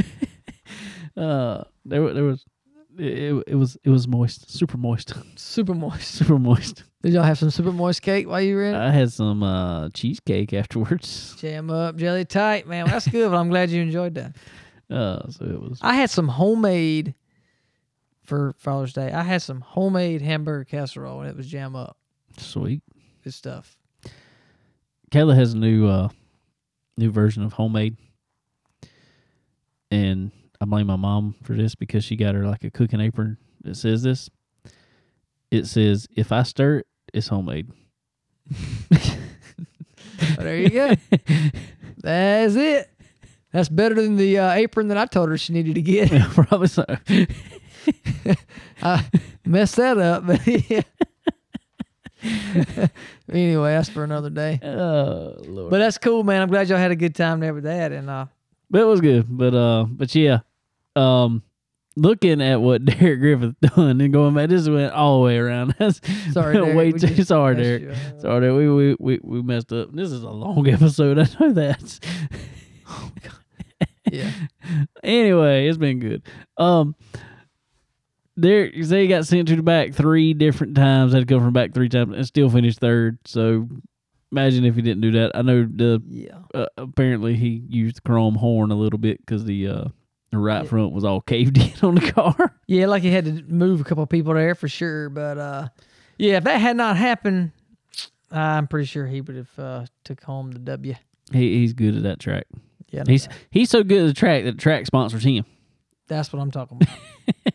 that's, He got it going on. that's when you know you're good at a track. Yeah, for sure. And he made a post the other day, um, a blurred out picture. So uh, everybody that's listening, be on the lookout. Uh, Derek's got some big news coming soon. Um, hopefully, it's uh, going to be exciting for everybody. And uh, He's gonna have a blurry race car.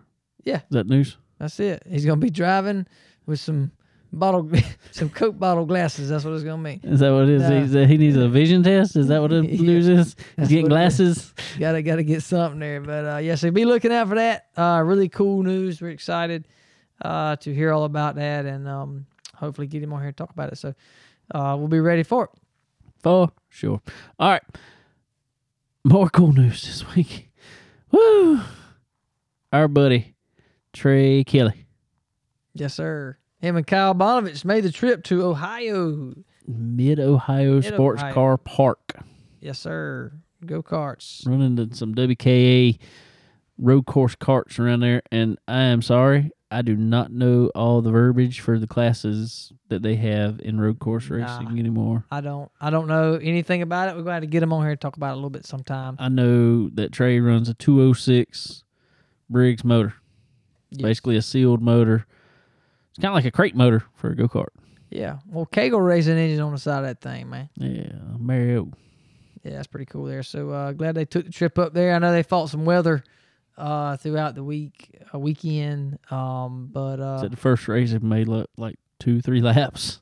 yeah, Finished it on the red flag. Uh, If they start a race, it's official. wow, Yeah, because they said uh, Kyle ran one race. He ran one lap, Jesus, and they called it. It was official. they won it.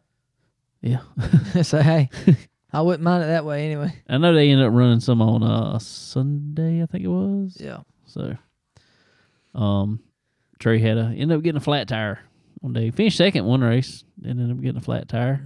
yeah. Well, I know he won. Uh, he won the Roval at Charlotte Yes, yes, he did. last lap pass there, last corner pass I think it was, but uh, not real sure. But anyway, that was pretty cool. So. Uh, Hats off to them guys. Uh, they got they got a good uh, they got a good package going and, and a good team there. And um, we're gonna try to get somewhere and see them boys soon. Uh, run this. They, they it's actually pretty cool. I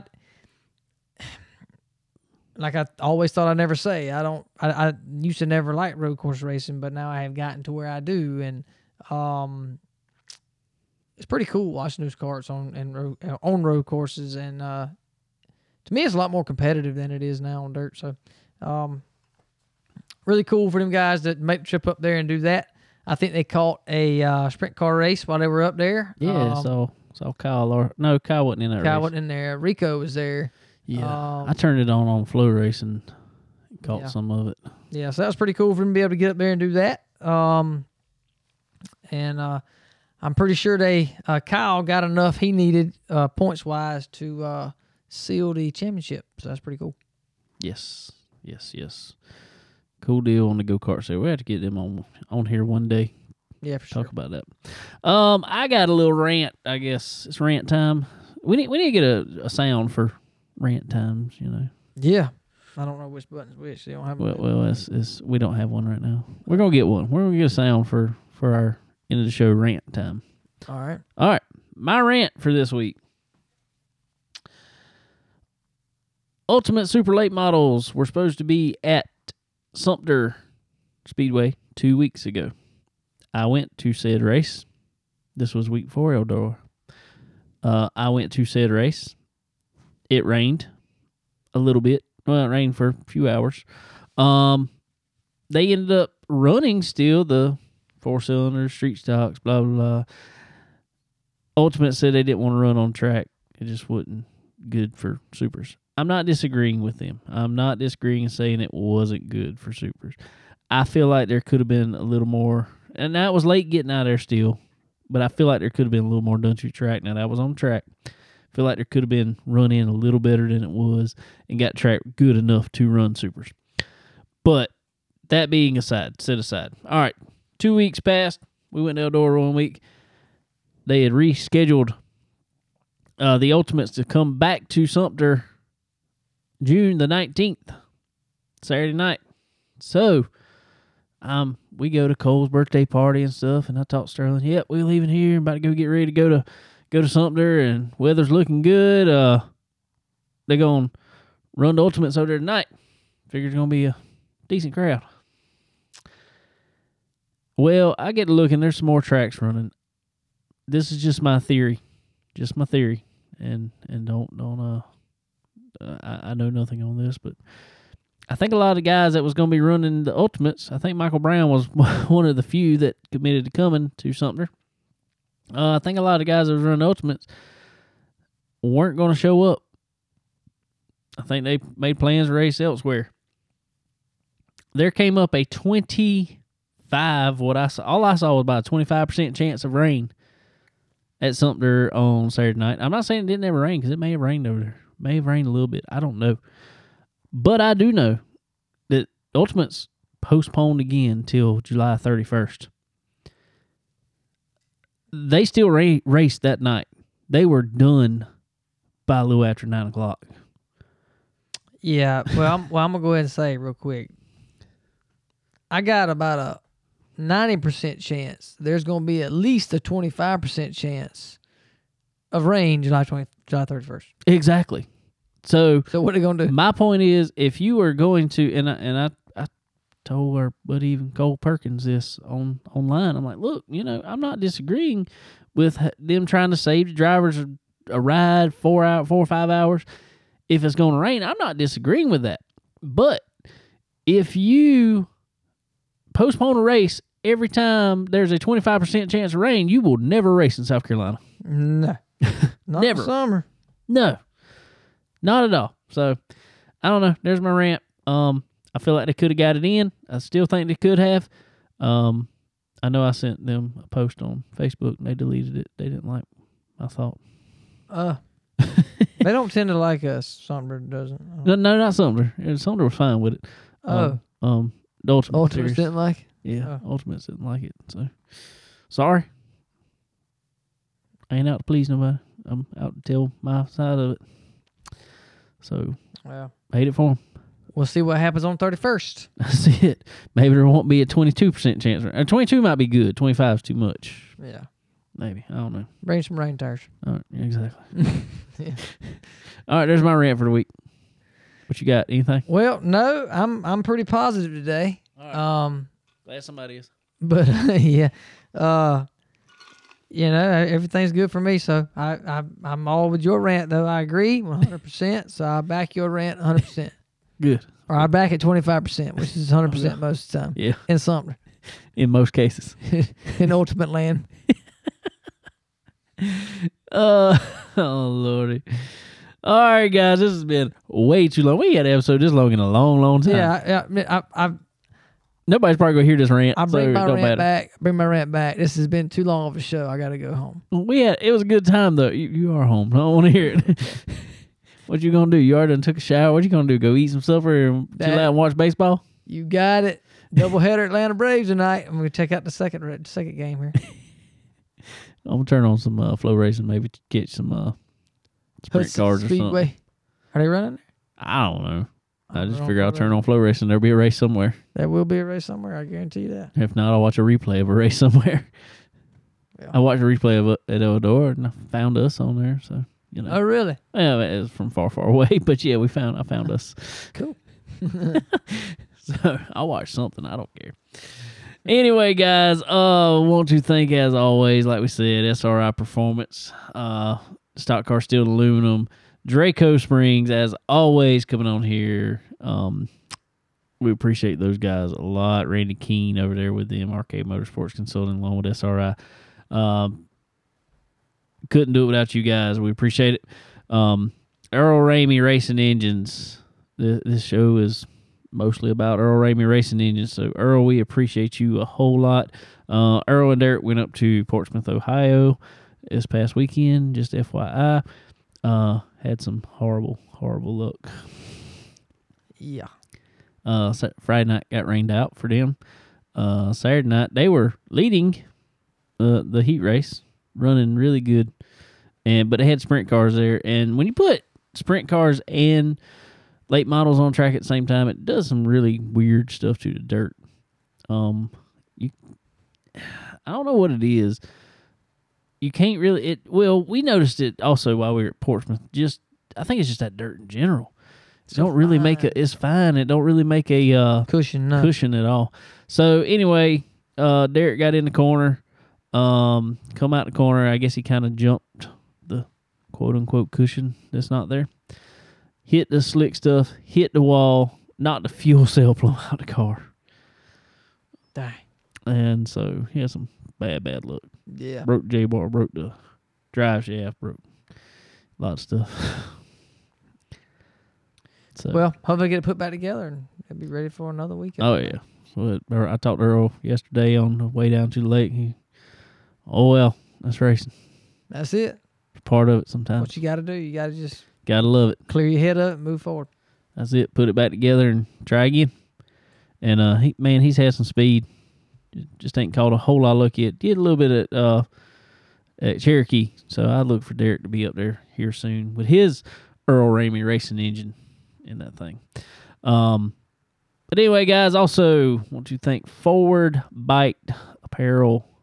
Uh, I don't know if y'all saw it or not, but old Coltrane put together his new ride. They were gonna put it together for the unrestricted class out there, the A class as they call it. Um, but they decided let's pull it out the corner, put all the stuff on it. They ran the other car pretty hard for a long time, and uh, let's put all all the stuff on that car, get it rolling. And uh, he he, he got it out for the first night and did okay with it. Got caught up in some tires and stuff, being an axle, few things, you know. But yeah, all in all, good first night with it.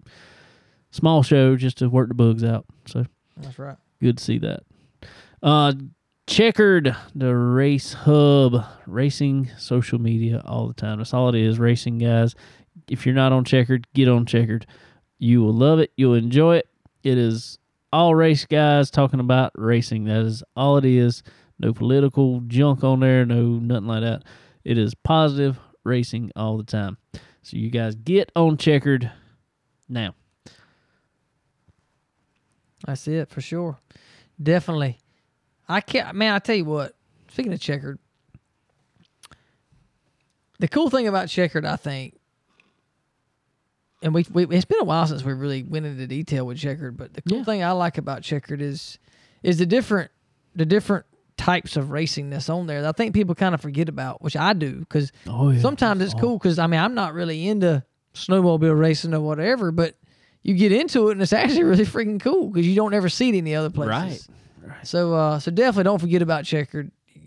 All different types of stuff you can see on there, and and actually you kind of get involved and and get interested in seeing some of that different type of racing. So it's really pretty cool. They got groups on there for lawnmower racing. That's what I'm saying, but it's really cool. It's not just oh, I'm gonna go see dirt late models. Not that there's anything wrong with that, but there's a whole other group for that other stuff. So it's Not really, really wrong with that. No, there's anything wrong with that. yeah. Uh, Speaking of, speaking speaking of, we got to say this because we didn't even say it last week. While we were at uh, Eldora, we actually got to speak. uh, Not very long, but we got to speak to Jack Hewitt.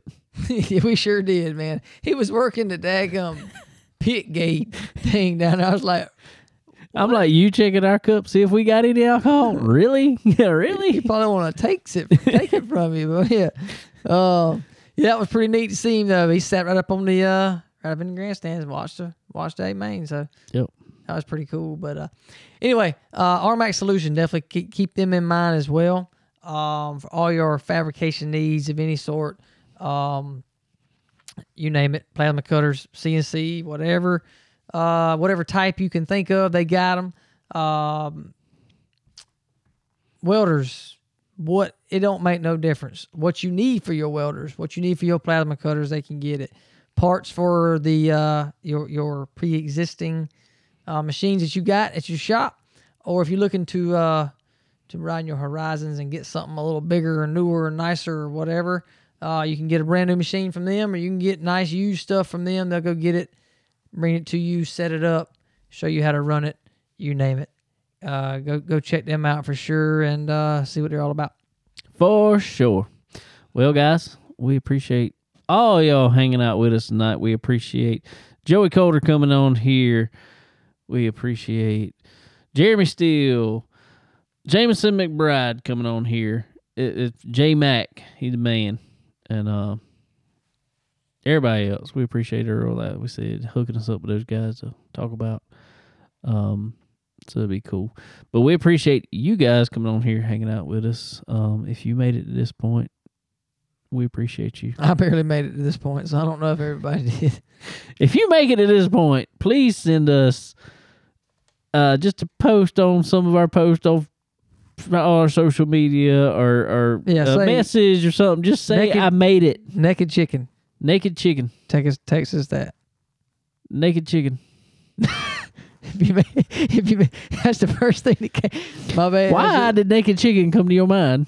I, I, am hungry, bro. Okay, I'm hungry. I'm hungry. you You're Do making like- me like- work. do you like giving me no Dave. break. like like Dave with Rebel Son said he go he wanted to open a restaurant and have on the menu chicken nipples. Chicken. hey, Do chickens have nipples? I don't know, but I mean, you know, it's you know, they got breasts, so I guess I don't I, I know. think that, I don't know. It's a thing. I have to check into it. But oh, we're getting delusional. normally, if I went work this long, I get a break, so I got to go. All right, guys, we'll chat, talk with y'all sometime. Later.